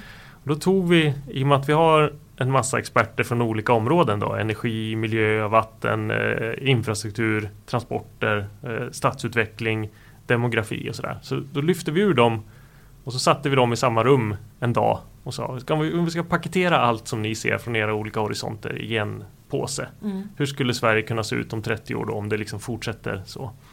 Det vi förstod var att vi blev tvungna att göra det här vägvalet från början och säga att vi måste liksom städa bort klimatfrågan för den är så oviss. Vi sa vi förutsätter ändå att vi har lyckats få ner utsläppen och hantera den för annars om 30 år så kanske vi har någon form av sönderfall på gång i mm. samhället. Men om vi säger att nej, men vi tror på människan och att vi liksom fort kan kapa utsläppen i linje med vad forskarna säger. Så ni var ändå lite positiva där? Ja men då säger ja. vi om vi tar bort den frågan då, då går det hur bra som helst där. Då får vi till det där och vi hittade ett scenario. Vi, vi landade i två scenarier. Mm. Ett som vi kallar för det urgala som är en blandning av urban och global. Mm. Att vi liksom bor i stora städer. Den vi har ju en urbanisering idag. Att den fortsätter. Och om 30 år så är de tre stora städerna i Sverige stora och större. Och, och där, men där man har fått in en, en mänsklighet i eh, stadsdelsskalan. Som du, ditt söder till exempel mm. är egentligen det är där du bor. Men mm. du är också hyperuppkopplad mot resten av stan och regionen och kan liksom fort transportera dig med spårbunden eller autonoma fordon och så. Eh, och där digitaliseringen har gjort stan smart. Liksom. Eh, men sen hade vi ett eh, se, det urgala och det glokala. Mm. Och där, det glokala var jättespännande att se att man faktiskt kan tänka sig en återetablering av landsbygden i Sverige. För det blir ett väldigt resilient samhälle, ett motståndskraftigt samhälle. Du kan liksom inte, om du tänker att Sverige då blir uppbyggt av ett antal noder, små byar, där varje sån nod kan ha en central som är ett, en, en hubb där du kan koppla upp dig och gå på Stanford och läsa och samtidigt liksom fika med andra runt om i världen. Att vi tror att VR och AR har blivit så bra så att du kan börja umgås med folk fast du inte bor med dem där. Men du har ändå den lokala skalan när det gäller matproduktion och liksom cirkulärt och så. Och du är nära till naturen, du kan gå ut och fiska och sådär. Där vill jag bo. Eller hur? Jag kände också att den här var ganska där. lockande liksom. Ja. Att, du, att du kombinerar det. Så du tar in allt det stora via de digitala lösningarna. Men du bor i din liksom mänskliga skala. Så. Men du behöver inte ligga 30 cm ifrån någon på stranden? Nej, behöver inte det. Och du kan lägga det i ditt eldrivna autonoma fordon och vakna i Stockholm om du behöver. Och att du inte har släppt ut någonting och att du har sakta har rullat genom Sverige säkert i din liksom säng som har transporterat dig dit. Fast det kommer jag för sig aldrig våga men ja. Säg inte det. Ja. det är mycket som, som är, ser bra ut liksom. Positivt. Och, och, det var lite kul att få den känslan av att det, så kan det bli. Liksom. Om vi löser klimatförändringarna? Det var ju det, liksom, vi blev tvungna att städa bort den och säga vi tar bort den här dikeskörningen som vi är på väg ner i. Hur ser det ut då, klimatförändringarna? Ska vi, ska vi gräva ner Let's oss i botten här då? Let's ja, go down ja. the, that road. Ja, då ser det ut som att eh, vi har, det är FNs nya eh, klimatrapport säger IPCCs, eh, som har undersökt då skillnaden mellan en och en halv och två graders uppvärmning. Säger att vi måste halvera utsläppen på 12 år. Och sen måste de ner till noll till 2050. Så till 2030 ska de vara eh, minskat 50% globalt och sen ska de ner på noll. Då klarar vi en och en halv grad. Mm. Eh, redan där har vi liksom stora effekter. Vi är på en grad idag och vi märker hur extremväder börjar komma. En och en halv grad då försvinner 90% av eh, korallreven. Eh, och det är liksom, ja, det är ju där vi får mycket av produktionen i haven, all bioproduktion. Liksom. Så Jag såg någonting att, det var någon hade, att de skulle bygga upp några artificiella korallrev.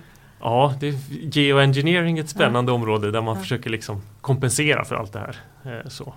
Så det, det, bör, det, blir en konsekvens av allt vi pratar om. Om vi inte fixar det här så kommer människan att försöka liksom återskapa eh, artificiell natur, ja. tror jag. Eh, ja, förlåt, fortsätt med... Ja, mm. nej, men då en och en halv grad är det, är det väldigt stora effekter. Men når vi inte det, vilket ju man kan säga att det ser inte ut som att vi kommer nå det. För att vi har inte den politiken eller världsutvecklingen. Utsläppen ökar som de ser ut nu igen. Det var ju platå ett tag där Ja. 2015, 2016 så jag tänkte så här, men det här ser ju bra ut. Nu är vi liksom, har vi börjat bända den här kurvan. 2016, 17, 18 har den ökat och ökningen ökar. Vad är det som ökar? Det är Kina och Indien mycket som har fått snurr på tillväxten. Sådana jävla företag som skickar skit hit. för- Exakt, skitgrejerna. Det är ju egentligen våra utsläpp som ökar men i Kina och Indien kan man säga. Till viss del då. Det, det är klart, de har också en miljard människor som ska upp ur fattigdom. Och det är det de inte har liksom sån fart som behövs. Det ökar, förnybart ökar jättemycket i Kina men det hinner inte med. Så det är ju en, en kolbas som ligger i botten och, och tickar liksom. Och innan den nollas spelar det ingen roll hur mycket vi ökar förnybart. För det är ju bara då liksom en eh, Det tar ju bort lite av utsläppen men tar bort lite av ökningen ska jag säga.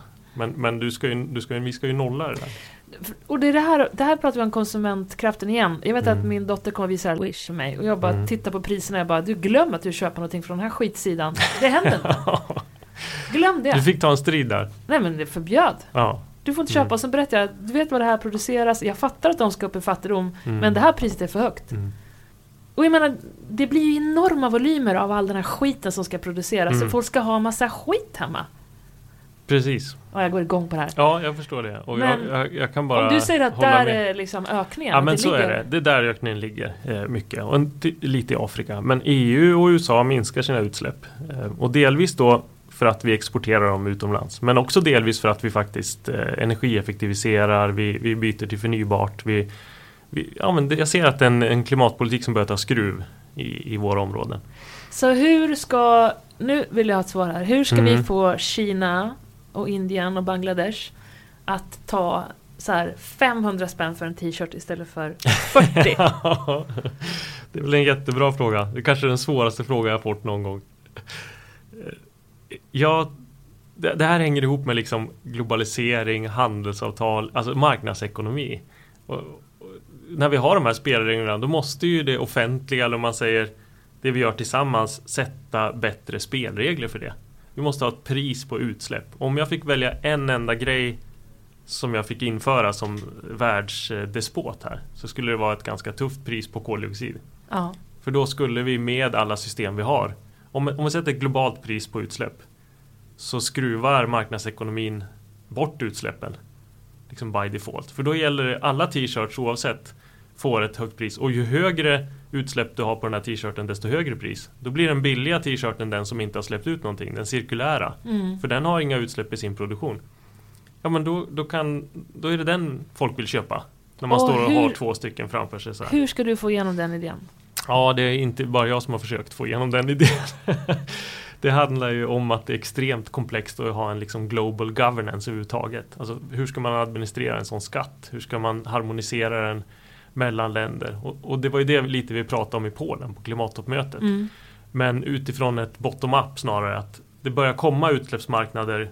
EU har en, ETS. Eh, Det finns i, i vissa delstater i USA, det finns i vissa länder.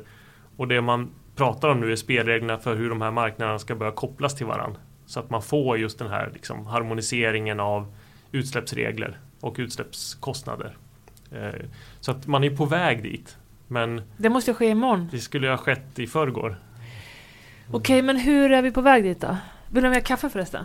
Ja, fyll på. Ta Här måste kaffe. vi ha mer kaffe Ja. om vi ska prata om de här sakerna. I den här gamla Lundbergska Det är ståltermosen. jättebra. Den har hållit länge. Du, den har varit med kommer länge. överleva dig och mig. Ja, Mm. den här ska mina barn få ärva efter sin farfar. Ja, precis. Eh, Ja, förlåt. Hur Vart går det åt rätt håll? Jag sa, hur hur, det ser du att det går åt rätt Nej, håll? jag ser att det går åt rätt håll på de flesta fronter när det gäller att vi har, vi har förståelsen, alla länder. Alltså Kina och Indien är ju med på de här avtalen. De var ju med i Parisavtalet. Det var USA och Kina som deras liksom pakt, eh, det som Obama gjorde innan han, han klev åt sidan där. Han, han grundlade ju den internationella förståelsen över att även stora de här maffialänderna som USA å andra sidan som har mest kanske att förlora på om man ser det här som en fråga om att det ska begränsa oss. Och Kina som är det största landet på väg upp.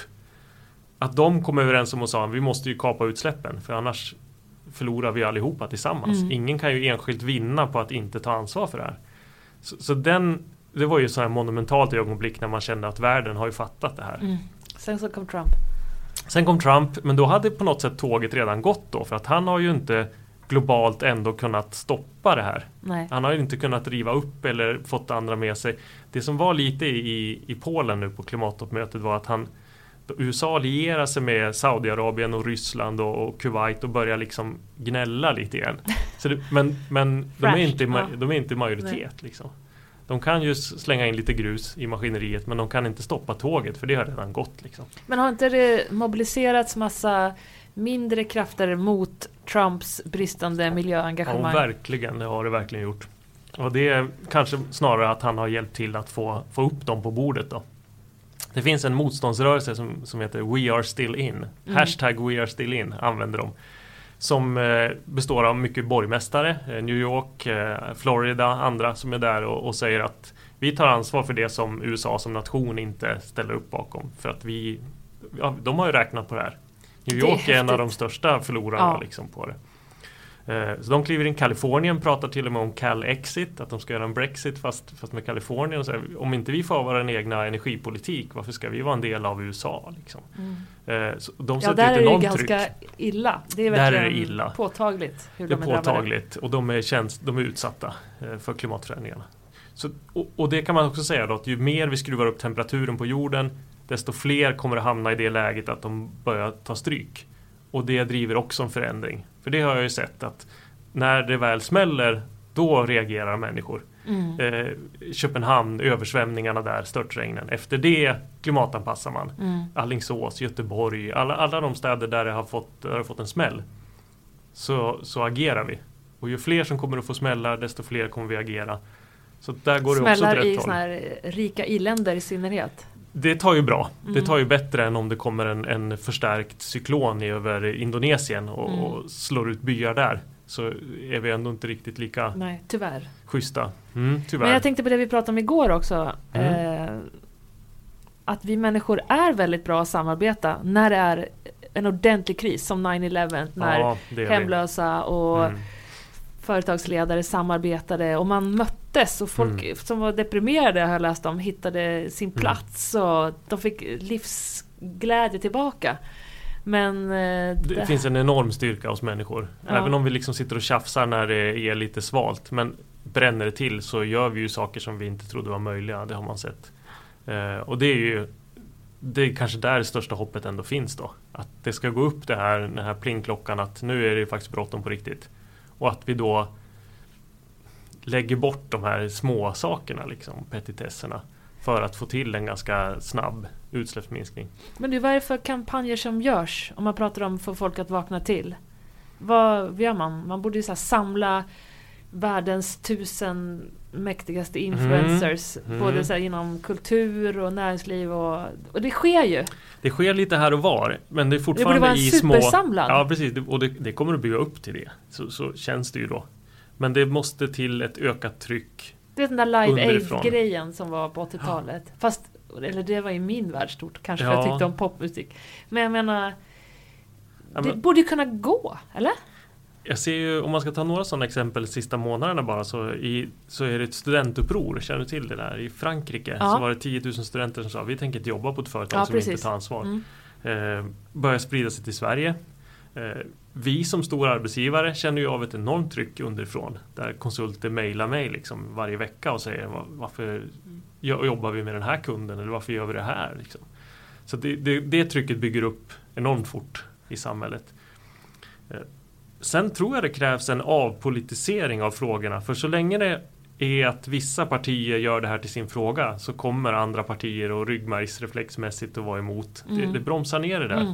Jag kände det i Polen nu när Al Gore var där och körde sin show. Föreläste. Hade inte han gjort det där till en liksom liberal fråga i USA så hade kanske inte Republikanerna så reflexmässigt ställt sig på andra sidan och, Mm. och tänkt att det där var någon vänstergrej. Liksom. Eh, så, så det måste bli en fråga som man tar mera långsiktiga gemensamma överenskommelser kring och inte tänker att det här är något som utmärker er och det här är, då, då gör vi något annat som våran fråga. Det är lustigt om man tänker så här ebola-utbrottet. Mm. Då tänker inte någon att ja, men Nej. du är vänsterhippie bara för att du vill att det här utbrottet inte ska sprida sig. Men när det gäller miljö, Det är en jättebra iakttagelse du gör där. För Ja. Vissa frågor blir inte politiska och, och hälso och sjukvård är ja, lite vaccin ska jag vilja säga. Vaccin, är någon slags lätt, eh, ja. borderline där. Mm. Men, men eh, klimatfrågan blev politisk och det var inte bra egentligen. Men klimatlagen är ett sätt att försöka nolla bort det. Vi får se om det lyckas då. Det är ju intressant. Jag har inte heller tänkt på så mycket faktiskt. Att Mm. den är, eller jag vet ju själv att jag är, jag är både vänster och höger i olika Mm. frågor. Men jag bryr mig om miljön främst. Mm. Men att det jämt ska tilldelas Ja. en socialistisk vänstersyn Ja på precis, tillvaron. en livsstilsfråga. Och egentligen kanske- för mig är det, är ju, det här är ju vetenskap. Du kan ju inte Ja. ha en åsikt om det här. Utan det, det är ju någonting som vi forskar på. Alla de som är liksom och säger att ja men det har varit eh, varmare förr. Ja men hur vet man det? Jo för att klimatforskarna har kommit på det. Och det är de som är mest oroliga för att det här håller på att gå åt skogen. Mm. Så att alla de här argumenten där folk tror sig veta bättre är ju ganska eh, fåniga på det sättet. Där, där vi ser ett Fortfarande är det, är det folk, och de låter ganska mycket, de som säger att det här inte sker. Liksom. Och, och, Ja. det, och det spelar ju då in mot de som inte vill behöva förändra sig. Eller sådana som, är kan så rädda. Mm. Så att man tycker det är så obehagligt att tänka på. Man tänker, Mm. nej, men det, tänk om de har rätt, de Mm. klimatförnekarna. Ja, precis. Jag tror på det, Mm. det känns lite lättare. Ja, Stoppa huvudet i Det, blir, sanden. det är klart det blir lättare och jag skulle verkligen önska att, att det här eh, var fel. Men du, när, stor, när näringslivet går med i de här förändringstankarna, Yes. Mm. då måste det kunna flyttas lite politiskt. Det, det tror jag att det gör. Det trycker ju på. Att näringslivet trycker på politiken idag. Jag ser det när vi får ska lämna remissvar på olika utredningar för Boverket och så. Så i näringslivet vill jag ofta ha tuffare regler. Eh, sen har det funnits två näringsliv som Maud Olofsson brukar säga, gamla centerledaren, Mm. Eh, ledaren, att eh, det finns ju de som har bromsat också inom näringslivet. Ja, ja. Men de blir färre och färre. Eh, och, och ju mer man då samlar sig bakom det så, så får ju politikerna råg i ryggen och tänker att det var bra, då behöver vi inte ta de striderna. Eh, och det är de stora företagen som, som leder. Jag tycker en av de coolaste eh, commitment som kom i, i Polen här var eh, Maersk som Mm. är eh, logistikföretag. De har shipping, de är Mm. det största shippingbolaget. Släpper ut jäkligt mycket. Hur mycket som helst. Tänk Mm. de här dieselångarna som bara åker liksom runt jorden hela tiden. Med, med de här skitprylarna från Kina som du pratade om där. Mm. Oh, jag blir så dåligt humör när jag tänker på det. Ja. Ja. Men, men då sa de att ja, men vi har läst de här rapporterna, vi tar till oss det, vi ser att vi inte vill vara en del av det. Så de har sagt att de ska nolla sina utsläpp till 2050. Och de har ju då enorma mängder utsläpp. Det är ju så coolt. Och till 2050 i deras värld, när du har, liksom, köper stora, stora för, fartyg med den avskrivningstakten. Då betyder det att de från 2030 inte kan köpa fartyg som släpper ut något. Och ska de köpa något från 2030 som inte släpper ut något, då måste de börja designa dem nu. Mm. Eller nyss. Med tanke på hur enorm teknikutveckling det måste till för att få till det här. Så att är du i deras liksom leverantörskedja så är det ju panikläge från och med nu då. Eh, vilket gör att förändringen är, börjar nu, även om de säger 2050. Så kommer det där att kicka igång grejer. Och det är samma med Hennes och Mauritz och Ikea och alla andra. Och när du pratar så här, då tänker jag att om du jobbar då inom eh, någon, någon plats i näringskedjan för Exakt. att, för att till det här shippingbolaget.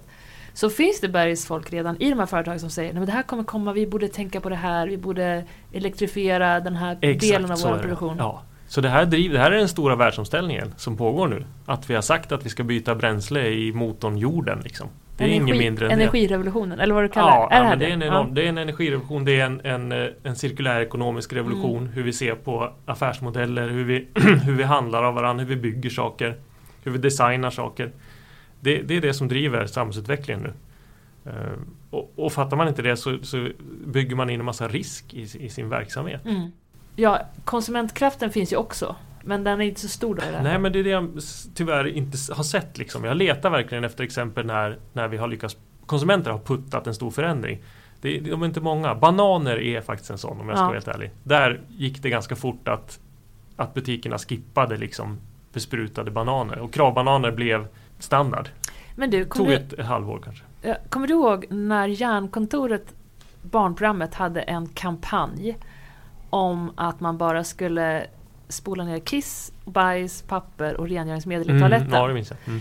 Och den fick ju ett enormt genomslag på reningsverkens sak. Men jag kommer inte ihåg, men det var typ ja, men minskning på 30% eller vad det var. Ja. Och, och det var ju Båda de där grejerna kostade ganska lite för konsumenten och det blev socialt skämmigt och liksom så här, men gud vad korkat. Och då vart det en förändring. För jag tänker, det kanske ligger en hel del hos barn.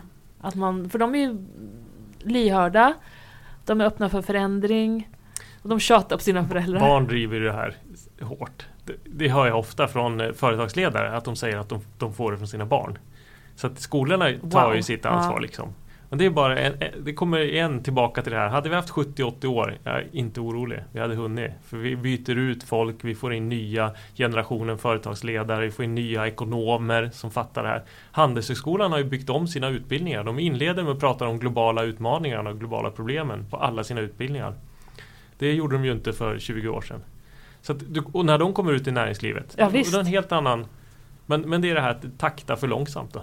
För att det ska Men om du säger så här, om det är 70 år, vi ligger 70 år fel i tiden. Ungefär, jag drog till med det. Ja men om vi säger det då. Jag säger det.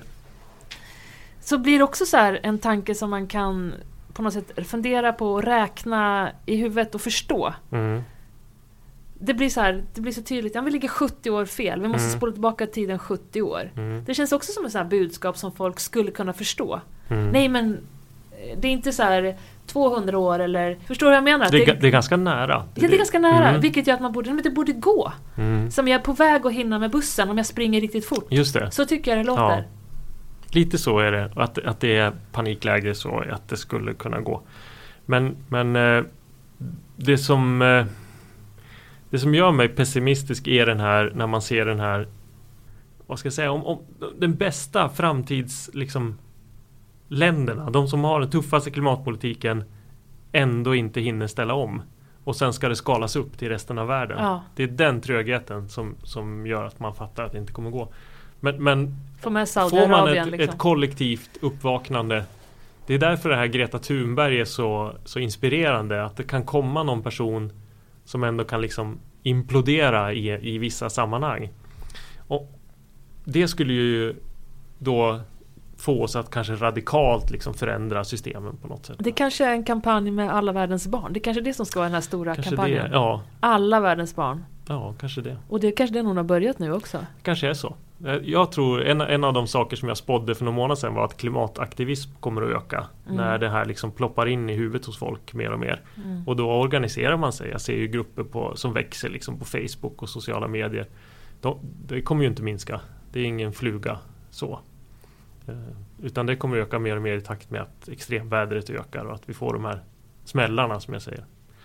Eh, Men hur jobbar ni lobbyaktigt? Jag vet att du åker runt och föreläser och du är med på...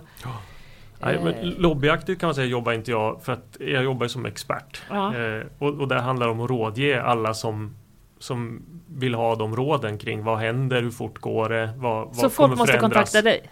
Så är det ju när man är konsult. Ja. Då handlar det om att liksom, vill du använda min kunskap så, så kan du höra av dig så kan jag hjälpa till med det. Men, men eh, i de här föreläsningarna som jag gör och, och när vi används av svenska regeringen på ambassader och så, så är ju det ett, också ett sätt. De använder det här som liksom skyltar med eh, något som man vill exportera från Sverige. Som Mm. jag sa, vår klimatstrategi i Sverige bygger på att vi ska vara föregångsland och exportera ut det sen. Så där blir ju vi skyltade med våran typ av, av företag som jobbar med den här Mm. typen av lösningar. Där finns det ju en exponering. Liksom. Mm. Eh, Men annars är Sverige ganska litet när det gäller till stora företag och så. De känner ju till oss. Och- Jag förstår, men jag tänker på kan- om jag, om, eller alla som sitter med den här kunskapen Mm. borde ju anstränga sig extremt mycket för att, för att För att få ut det? Ja. ja, jo men så är det. Och det finns ju en stress som jag känner privat i att liksom, herregud, om vi bara kunde öka takten på omställningen så, så skulle det vara bra. vi får rösta igenom en diktatur först och sen får den regimen fatta de här Ja, vi får rösta igenom en borgmästarreform jag är ute efter. Ja, att vi får en tydlig ledare på kommunal nivå. Kommuner och städer är viktiga i Sverige också. Det är Mm. där det görs mycket. Mm. Jag ser mycket hållbar utveckling hända där. Malmö, hur man har jobbat liksom med, med omvandlingen av stan. Hur har de jobbat då? Ja men de, de var ju en varvstad, liksom, Mm. en industristad som var ganska på, på nedgång och där man förstod att eh, kan vi få till en, en social omvandling i den här stan så, så gynnas vi av det. Och där hade man ju en, en stark politiker, Ilmar Reepalu, som, som gick in och, och gjorde ganska mycket. Han, han åkte runt mycket i världen och pratade om Malmö som exempel på hållbar utveckling. Hur, hur de hamnområdena omvandlades till eh, bostadsområden och man fick en, liksom, en levande stad och den omvandlingen. Eh, och, och det är ju en en kommunal agenda. Det är ju inte en, liksom en rikspolitik som, som var, var success factor i det. Mm. Eh, och sen ser vi Göteborg hur man jobbar och, de stora städerna. Jag tycker Östersund där vi sitter nu är ett mm. bra exempel. Där man har jobbat mycket med grön trafik och elektrifiera, eh, ja, mycket laddinfrastruktur. Alltså man hittar sina hands-on projekt. Eh, bygger biogasmackar, man eh, jobbar med expresscykelvägar. Väldigt kontroversiellt här i stan att bygga de ja, där. just det, det har jag hört talas om. Mm, men, men man gör det och man mm. ställer om. Och det är liksom Parisavtalet in action om man säger. Så att man tar det, man plockar ner det. Och det går ganska fort idag från det globala till lokala på så vis. Mm. Förut så tog det lång tid innan de här globala överenskommelserna hamnade liksom på bordet hos en tjänsteman.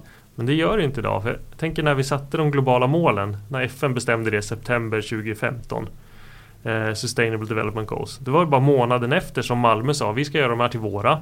Då man plockade in dem och sa okej okay, de här 17 ska, ska leda våran, liksom, våra mål för stans utveckling. Så det, ja, en månad. Vilka 17 är de där målen? Oh, jag kan dem inte ens i huvudet. Typ men, ungefär. men det handlar ju om, om Eh, ingen, eh, ingen fattigdom är, är, det viktigaste första målet. Sen ska det vara god utbildning, god hälsa, hållbara städer och samhällen finns med som en skala. Eh, inga klimatförändringar.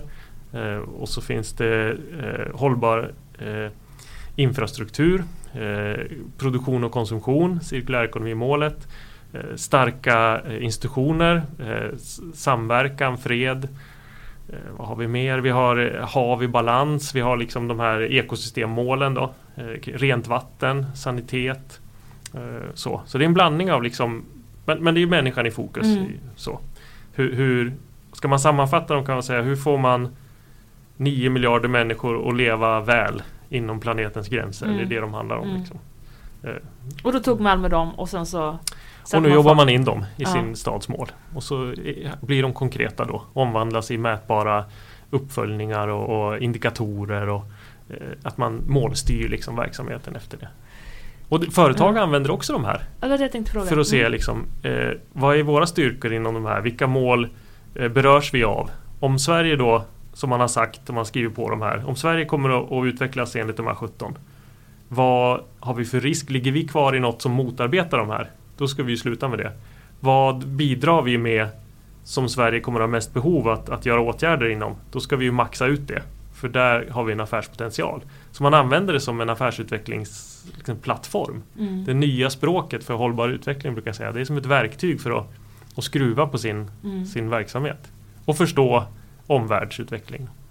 Men du, när ett företag tar hjälp av dig då, mm. hur går det till då? Det, ett företag X mm, producerar X. brunnar. Exakt. I don't know. Ja. Och så tänker de, nej men nu måste vi bli lite, lite miljösmarta. Här. Mm. Hållbara. Hur går ja. det till? Då tar de kontakt med mig mm. och sen kan du hjälpa oss med det? Säger absolut kan jag det. Så kommer jag dit och så kollar man liksom hur utvecklade är de här? Har de har de någon hållbarhetsorganisation? Har de någon chef? Har de någon mål? Har de någon strategi? Nej, de har ingenting. Nej, då, då säger vi okej, okay, då vet jag. Då börjar vi där. Och då tar jag ofta då ledningsgruppen och, och eh, briefar dem om allt det här som vi har pratat om nu. Mm. Och lite mer strukturerat kanske. Och säger liksom, det här är det som är bestämt, så här ser det ut. De här är de trender som påverkar er marknad de kommande åren. Eh, på grund av det här. Och det så får man sätta sig med deras strategier och titta då och säga att ja, men här, ni har ju tänkt köpa in den här råvaran till det här i er linjära process. Det kommer inte vara så smart. Kan ni på något sätt byta affärsmodell och hyra ut brunnar istället. Kan ni ta in dem istället och så säljer ni rent vatten istället för att ni säljer en brunn. Och då får ni liksom mera kontroll. Och så hittar man deras affärsupplägg. Som då blir att ah, vi tjänar mer pengar på det här. Mm. Då brukar man ju få in det i liksom ordinarie verksamhet istället för att säga att det här är någon måste-manual som ni ska checka för att ni uppfyller ansvarskrav. Så min taktik handlar ju ofta om att knyta det nära till deras affärsutveckling och lönsamhet. För då Eh, har oftast alla företag det inbyggda liksom drivet att, att, att jobba med de frågorna. Så då låser man liksom upp frågorna och att det här blir ett sätt för dem att, att skapa affärsnytta samtidigt som de skapar samhällsnytta. Det är liksom i korthet. Sen ser det ju olika ut om man får en fråga från IKEA som man vet är superduktiga. Då kanske de bara behöver en analys över solcellsmarknaden eh, på en viss del. Mm. Eller om det är som du säger det här lilla lokala brunnsföretaget. Då måste man mera göra kanske utbildningsinsatser och tipsa dem om, om certifieringssystem och, och samverkan med andra aktörer. Så. Så du, har, du är väldigt allmänbildad i det här området kan man säga, för annars skulle du kunna vara så bra rådgivare. Precis, jag väldigt, eh, kan mycket om lite. Ja. Och sen använder jag ju alla våra konsulter då. Så sätter jag ihop ett team. Liksom. Om det visar sig att de behöver hjälp med energifrågorna, då skickar jag in några vassa spjut som vi har på den. Mm. Får de våra bästa energikonsulter och så får de jobba med dem. Så att jag är mer en, en, en gateway en, och en, en strategikonsult. Kan det vara så när du sitter hos hos eh, kunder och tänka men, att du föreslår någonting som du tänker, går dina intressen mer än de, deras intressen? Då tror jag att jag inte skulle ha överlevt så länge i den här branschen faktiskt. Det, då skulle de säga, ja men Andreas Gyllenhammar han verkar bara ha sin egen agenda. Det, det, funkar inte. Utan det handlar ju om att man skapar nytta för dem. Mm. Då kommer de tillbaks och då hamnar man högre upp på listorna mm. över de som är inflytelserika konsulter. Mm. Och så tänker jag, dig personligen så om du ska göra så stor impact som möjligt mm. så vill du såklart ha bra relationer med alla de här företagen som släpper ut extremt mycket koldioxid. Och mm. då vill du att det ska vara ett fint samarbete, som mm. en win-win helt enkelt. Ja, mm. så är det ju. Och där har man ju den där inre dilemmat, liksom, kan man jobba med alla? Kan man jobba med de här som är ansedda som skurkbolag? Liksom? Och det, det där är ju någon man måste ju dra sina egna gränser. Eh, vi har haft en stor diskussion internt om, om vi ska liksom utesluta vissa typer av projekt. Eller, eller ja, men de här jobbar vi inte med för de är ju en del av problemet. Liksom. Det borde väl vara tvärtom, eller? De, borde man, om de, de största skurkarna borde man ju verkligen vilja ha med på tåget. Ja, men lite så ser vi på det. Att där det finns potential att, att hjälpa så ska man ju göra det. Mm. Men det är klart att om det är ett, ett riktigt skurkbolag som, där man liksom inte kan garantera att allt går schysst till, det kan vi inte jobba med. Är det så? Ja, så är det absolut. Det är en, det är en stor risk för vårt varumärke. Till liksom. exempel vad då inte går rätt till? Ja men det ska säga att vi, vi, går in i, i Afrika i något, någon nation där man vet att det är mycket korruption och så. Och så rullar de upp och säger att Sweco har varit med i något uppdrag där mm. det liksom har mutats folk och allting. Mm. Ja, men då riskerar vi ju hela varumärket och börsvärdet och och, och, och, dessutom kan vi inte liksom jobba på det sättet. Så det handlar ju mycket om affärsetik i det fallet. Och att, att vi har våra värderingar som vi står för. Men sen där om man släpper ut mycket eller lite. ibland kommer vi till lägen när man säger vi kan inte vara med i ett projekt där vi bidrar till att öka utsläppen i ett land med liksom 30 procent. Nej. Det kan vi inte göra. Men vi har svårt att dra exakta gränser och säga... Jag förstår det. Jag hade en stor debatt om kärnkraft förut som var spännande tycker jag som hållbarhetschef. Liksom, är ja. det bra eller dåligt? Är det hållbart? Är det inte hållbart? Vi hade jättemånga konsulter som sa det här är det bästa för mm. klimatet. Mm. Om vi inte jobbar mer med kärnkraft så slutar jag på Sweco. Och så hade jag lika många som ringde och sa om vi inte slutar jobba med kärnkraft slutar jag på Sweco för det här är det värsta jag vet. Ja det är en vattendelare i kärnkraften. En, och den är ju då politisk och där kan man säga att vi som experter är inte politiska. Alltså vi, vi tar inte den ställningen. Men det vi gjorde, vi införde en ganska bra, dels var det en bra diskussion för att förhålla oss till det här. Och vi landade i att vi trodde inte på kärnkraften som, alltså den är inte ekonomiskt hållbar, kommer inte att, den är för dyr. Mm. Så att vi investerar inte i den kunskapen. Men, men eh, vi, vi, drog ingen gräns och säger att vi inte jobbar med företag som inte jobbar med kärnkraft. För då skulle vi behöva sluta jobba med Vattenfall och eller jobbar vi, mm. vart går gränsen? Jobbar vi med de som är underleverantörer till kärnkraftsbolag? Alltså det är en jättekonstig gränsdragningsproblematik. Men vi införde en ventil och sa det att om du har värderingar som säger att du inte, det här funkar inte för dig. Liksom, då ska då, ingen chef kan tvinga dig att jobba i ett sånt projekt på Sweco. Så att vi, vi har en sån, eh, ja, helt enkelt där du säger stämmer inte med dina värderingar då, då, kan du inte tvingas att jobba med det projektet. Även om någon annan då som tycker att kärnkraft är jättebra ska kunna ta ett sådant uppdrag så ska inte du behöva göra det. Men vad tycker du om kärnkraft då? Ja, men jag är analytiker och expert och säger att jag tror inte på kärnkraften. Den är för dyr. Den kan inte tävla mot förnybart i, i hur den ser ut. Eh, det är min analys mm. när jag ser på prisutvecklingen. Liksom. Mm. Och jag, jag, ser att politiskt så skulle det krävas ett enormt långsiktigt åtagande för att den skulle funka. Det, det är en utsläppssnål källa. Men när vi suttit och pratat om att vi har bråttom, som nästan hela samtalet har, har mm. pratat om, få upp ny kärnkraft, det hinner vi inte. Liksom, det är ju 10, 15, 20 år innan ett nytt kärnkraftverk funkar med alla tillståndsprocesser och, och, och sådär. Och jag ser att många projekt som har gjorts i världen, i Finland nu till exempel, de är försenade, de är fördyrade. Vi kan inte satsa på det. Mm.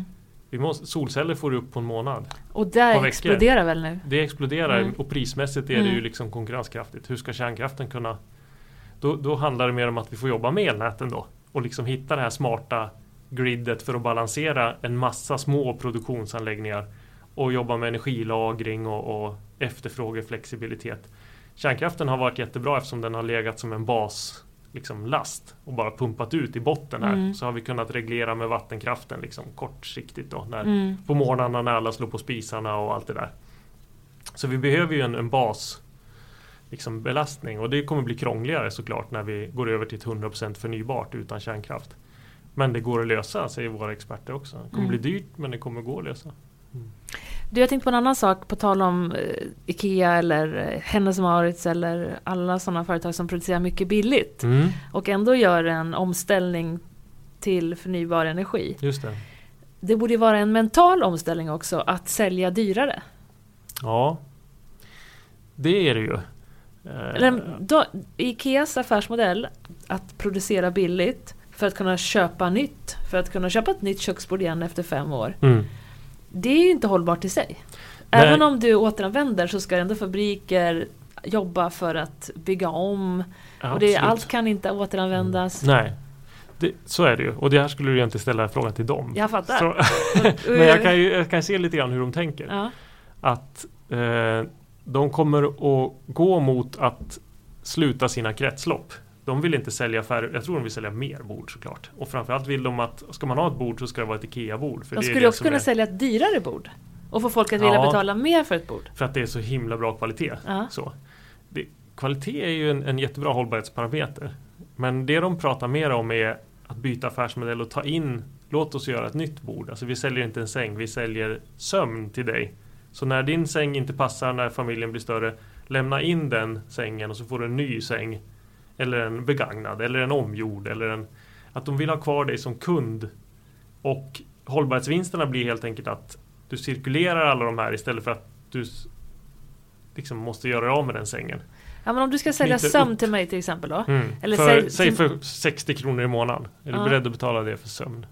Och då kan du byta liksom hur den där sömnen ser ut. Ja det är väl en bra grej. Och då skulle de i, i sin tur kunna producera dyrare sängar. Om exempel Och det har... tjänar ju de på då om de får tillbaks den i bättre skick. Mm. Så där tror jag det finns en, en kvalitetsdrivare i att de- att de sängen är värd på- 50 000 det. istället för 10 000. Ja, Men det är inte bara mina barn som har den utan dina barn och några andra barn och några andra barn och sen håller den i 10 genera- eller 10 pers- Yes. växlingar eller vad det är väl jättebra för Ikea då om de, Ja. om de är den som äger sängen hela tiden. Och jobbar de så? Ja, det är så de ser på det. Det är mycket av cirkulär Ja, ekonomi. jag. Utvecklingen är så. Nej, att, det köper jag. att byta affärsmodell. Ja. Vi hjälpte ett företag som jobbar med ljus eh, just på det sättet. Och så, ni säljer inte glödlampor längre, ni säljer ljus. Ja. Och då fick ju de ett ansvar för att liksom kunna designa då istället för att sälja en sak som att slänga allting och, och köpa en ny så tjänar de på att göra modulärt byggande av ljus. Då byter vi bara den här lilla delen eh, och har liksom ett serviceavtal. De har kvar kunden hela tiden. Kunden är mer nöjd, får en mer förutsägbar liksom, ljusmiljö och bättre kvalitet. Man hyr i princip istället för köper. Hyr. Mycket handlar om det. Eller så skulle ju så här billiga klädaffärer kunna göra också. Exakt. Att, tänk du går in på H&M och du har ett konto där för Ja, jag behöver inte alla så mycket kläder men säg min dotter då, för tusen kronor i månaden. Och hon kan Exakt. gå och byta. Yes. Och, att det inte bara är en liten, liten Mm. butik som har så här uthyrningsgarderober eller vad de heter, utan det är H&M. Hela, exakt. Jag tror vi är på väg dit. Jag tror vi är på väg dit. Det som krävs är att de bygger om sina leverantörskedjor, sin produktionsmentalitet, sin kvalitetstänkande. Och då blir den här t-shirten för 500 spänn värd någonting. Eller alltså inte värd, den blir värd någonting för företaget. Exakt. Exakt. Eller det är kanske en t-shirt för 2000 spänn. För den håller ännu mera. Ju dyrare desto bättre, jag vill säga. Men det är klart att du måste ha material i omlopp. Men, men ju mer de tjän, helt plötsligt tjänar företaget på att ha kvalitet, vilket de inte har gjort. Nu tjänar de på planned obsolescence och, och perceived obsolescence. Att du i affärsmodellen vill att saker ska gå sönder för att då får du högre flöde. Men jag hörde att den där Edison-glödlampan fortfarande lyser. Ja, exakt. Om man har Mm. producerat... Det Ja. vet jag inte om det var en affärsmodellstänk i det. Det var bara att han ville göra en riktigt, riktigt bra glödlampa. Men Ja men man kan upp, uppenbarligen, Uppenbarligen producera kan glödlampor det. som håller. ja, Eller bilar, eller kläder. Och lite tror jag att det där drivs av Ja men när det gäller belysning, LED-lampor de går ju som inte sönder. De håller ju 20-25 år. Hur ska du som ljusfirma kunna sälja samma Alltså du, du är tvungen att tänka nytt där. Finns det sådana konsulter som jobbar bara med att få till exempel då en klädkedja att ställa om mot det här hyrtänket? Ja, Eller det gör ju du kanske kan man säga. Det, det kan man säga även om inte jag är expert på det. Men vi har cirkulär ekonomi-experter hos oss. Vi har börjat bygga upp en sån avdelning där vi ser att det här är en framtidsaffär. Alltså jag tror stenhårt på det här. Kör hårt med den tänker jag. Det ska vi göra. Ja men tänk dig själv, bara åka runt och knacka dörr i princip. Ja. Men det är, ganska, det är ganska stor förändring för Ja. dem. Och, och just det här. Det krävs att de stora går före. Jag ser att när IKEA satte sitt mål om att bli cirkulära. Så påverkade ju det. Det ringde en underleverantör till mig i Polen. Och sa, skulle du kunna vara med i våran styrelse? För att vi har fått krav här på IKEA att vi ska bli cirkulära. Och vi har sett att du pratar om cirkulär ekonomi. Och kan det här. Och då tvingas ju de ställa om. De skulle ju aldrig ställa om. De har levt ganska bra på att göra, det här var skum, de gjorde liksom skummadrasser Mm. till soffar och stoppningar och så här. Och nu har IKEA ringt till dem och sagt att vi kommer liksom inte att, det här funkar inte längre. Vi ska bli cirkulära. Och då får de där panik. Och det är samma med Maersk och allt det där. Jag tror att när det gäller näringslivet så kommer mycket att komma från de stora ner till de små. Mm. Eh, Sen om det är bra eller dåligt, eh, det är det som kommer hända. Och det är här man tänker, ja man har vi 70 år så är det inga problem. Nej. Men nu har vi inte 70 år. Får vi öka takten eller ta in lite Gretor. Mm. Ja det här var jättespännande. Vi, ja, ja, vi ska ut och åka skidor idag. Ska du också ut och åka skidor? Det ska jag. Det är hållbart. Ja, var ska Ja. du åka någonstans? Eh, jag tror vi är på Stadion. Har ju, vi har, fick ju lite klimatförändring här också. Det var plusgrader för några dagar sedan. Mm. Som har, det har blivit skräpigt i spåren där vi brukar åka på Lövsta och Östberget. Så vi Mm. ska nog till Stadion för där har de vänt ner det här har jag hört. Så det är bättre före där. Ja, jag åkte där igår faktiskt. Var det bra? Mm, det var bra. Sen åkte jag i spikbodarna. Hur var det där då? Jo men det var ganska bra faktiskt. Ja. Ja. Nej, skidåkning är, är grejen. Det är grejen. Mm. Du, jag är jättetacksam att jag fick prata med dig. Jag kanske kan få fråga dig igen när jag är uppe Det, det går bra Johanna, absolut. Vi har ju täckt så himla mycket tycker jag. Ja, jättespännande diskussion. Jätteintressant. Tack så Mm. jättemycket. Tack själv, vad kul. Ha, ha det bra. Hej! Hej hej! Hi, I'm Daniel, founder of Pretty Litter. Did you know cats tend to hide symptoms of sickness and pain? I learned this the hard way after losing my cat, Gingy. So I created Pretty Litter, a health monitoring litter that helps detect early signs of illness by changing colors, saving you money and potentially your cat's life. Pretty Litter is veterinarian developed, and it's the easiest way to keep tabs on your fur baby's health right at home. Go to prettylitter.com and use code ACAST for 20% off your first order and a free cat toy. Terms and conditions apply. See site for details. Ever catch yourself eating the same flavorless dinner three days in a row? Dreaming of something better? Well, HelloFresh is your guilt-free dream come true, baby. It's me, Kiki Palmer. Let's wake up those taste buds with hot, juicy pecan-crusted chicken or garlic butter shrimp scampi. Mm. Hello Fresh. Stop dreaming of all the delicious possibilities and dig in at HelloFresh.com. Let's get this dinner party started.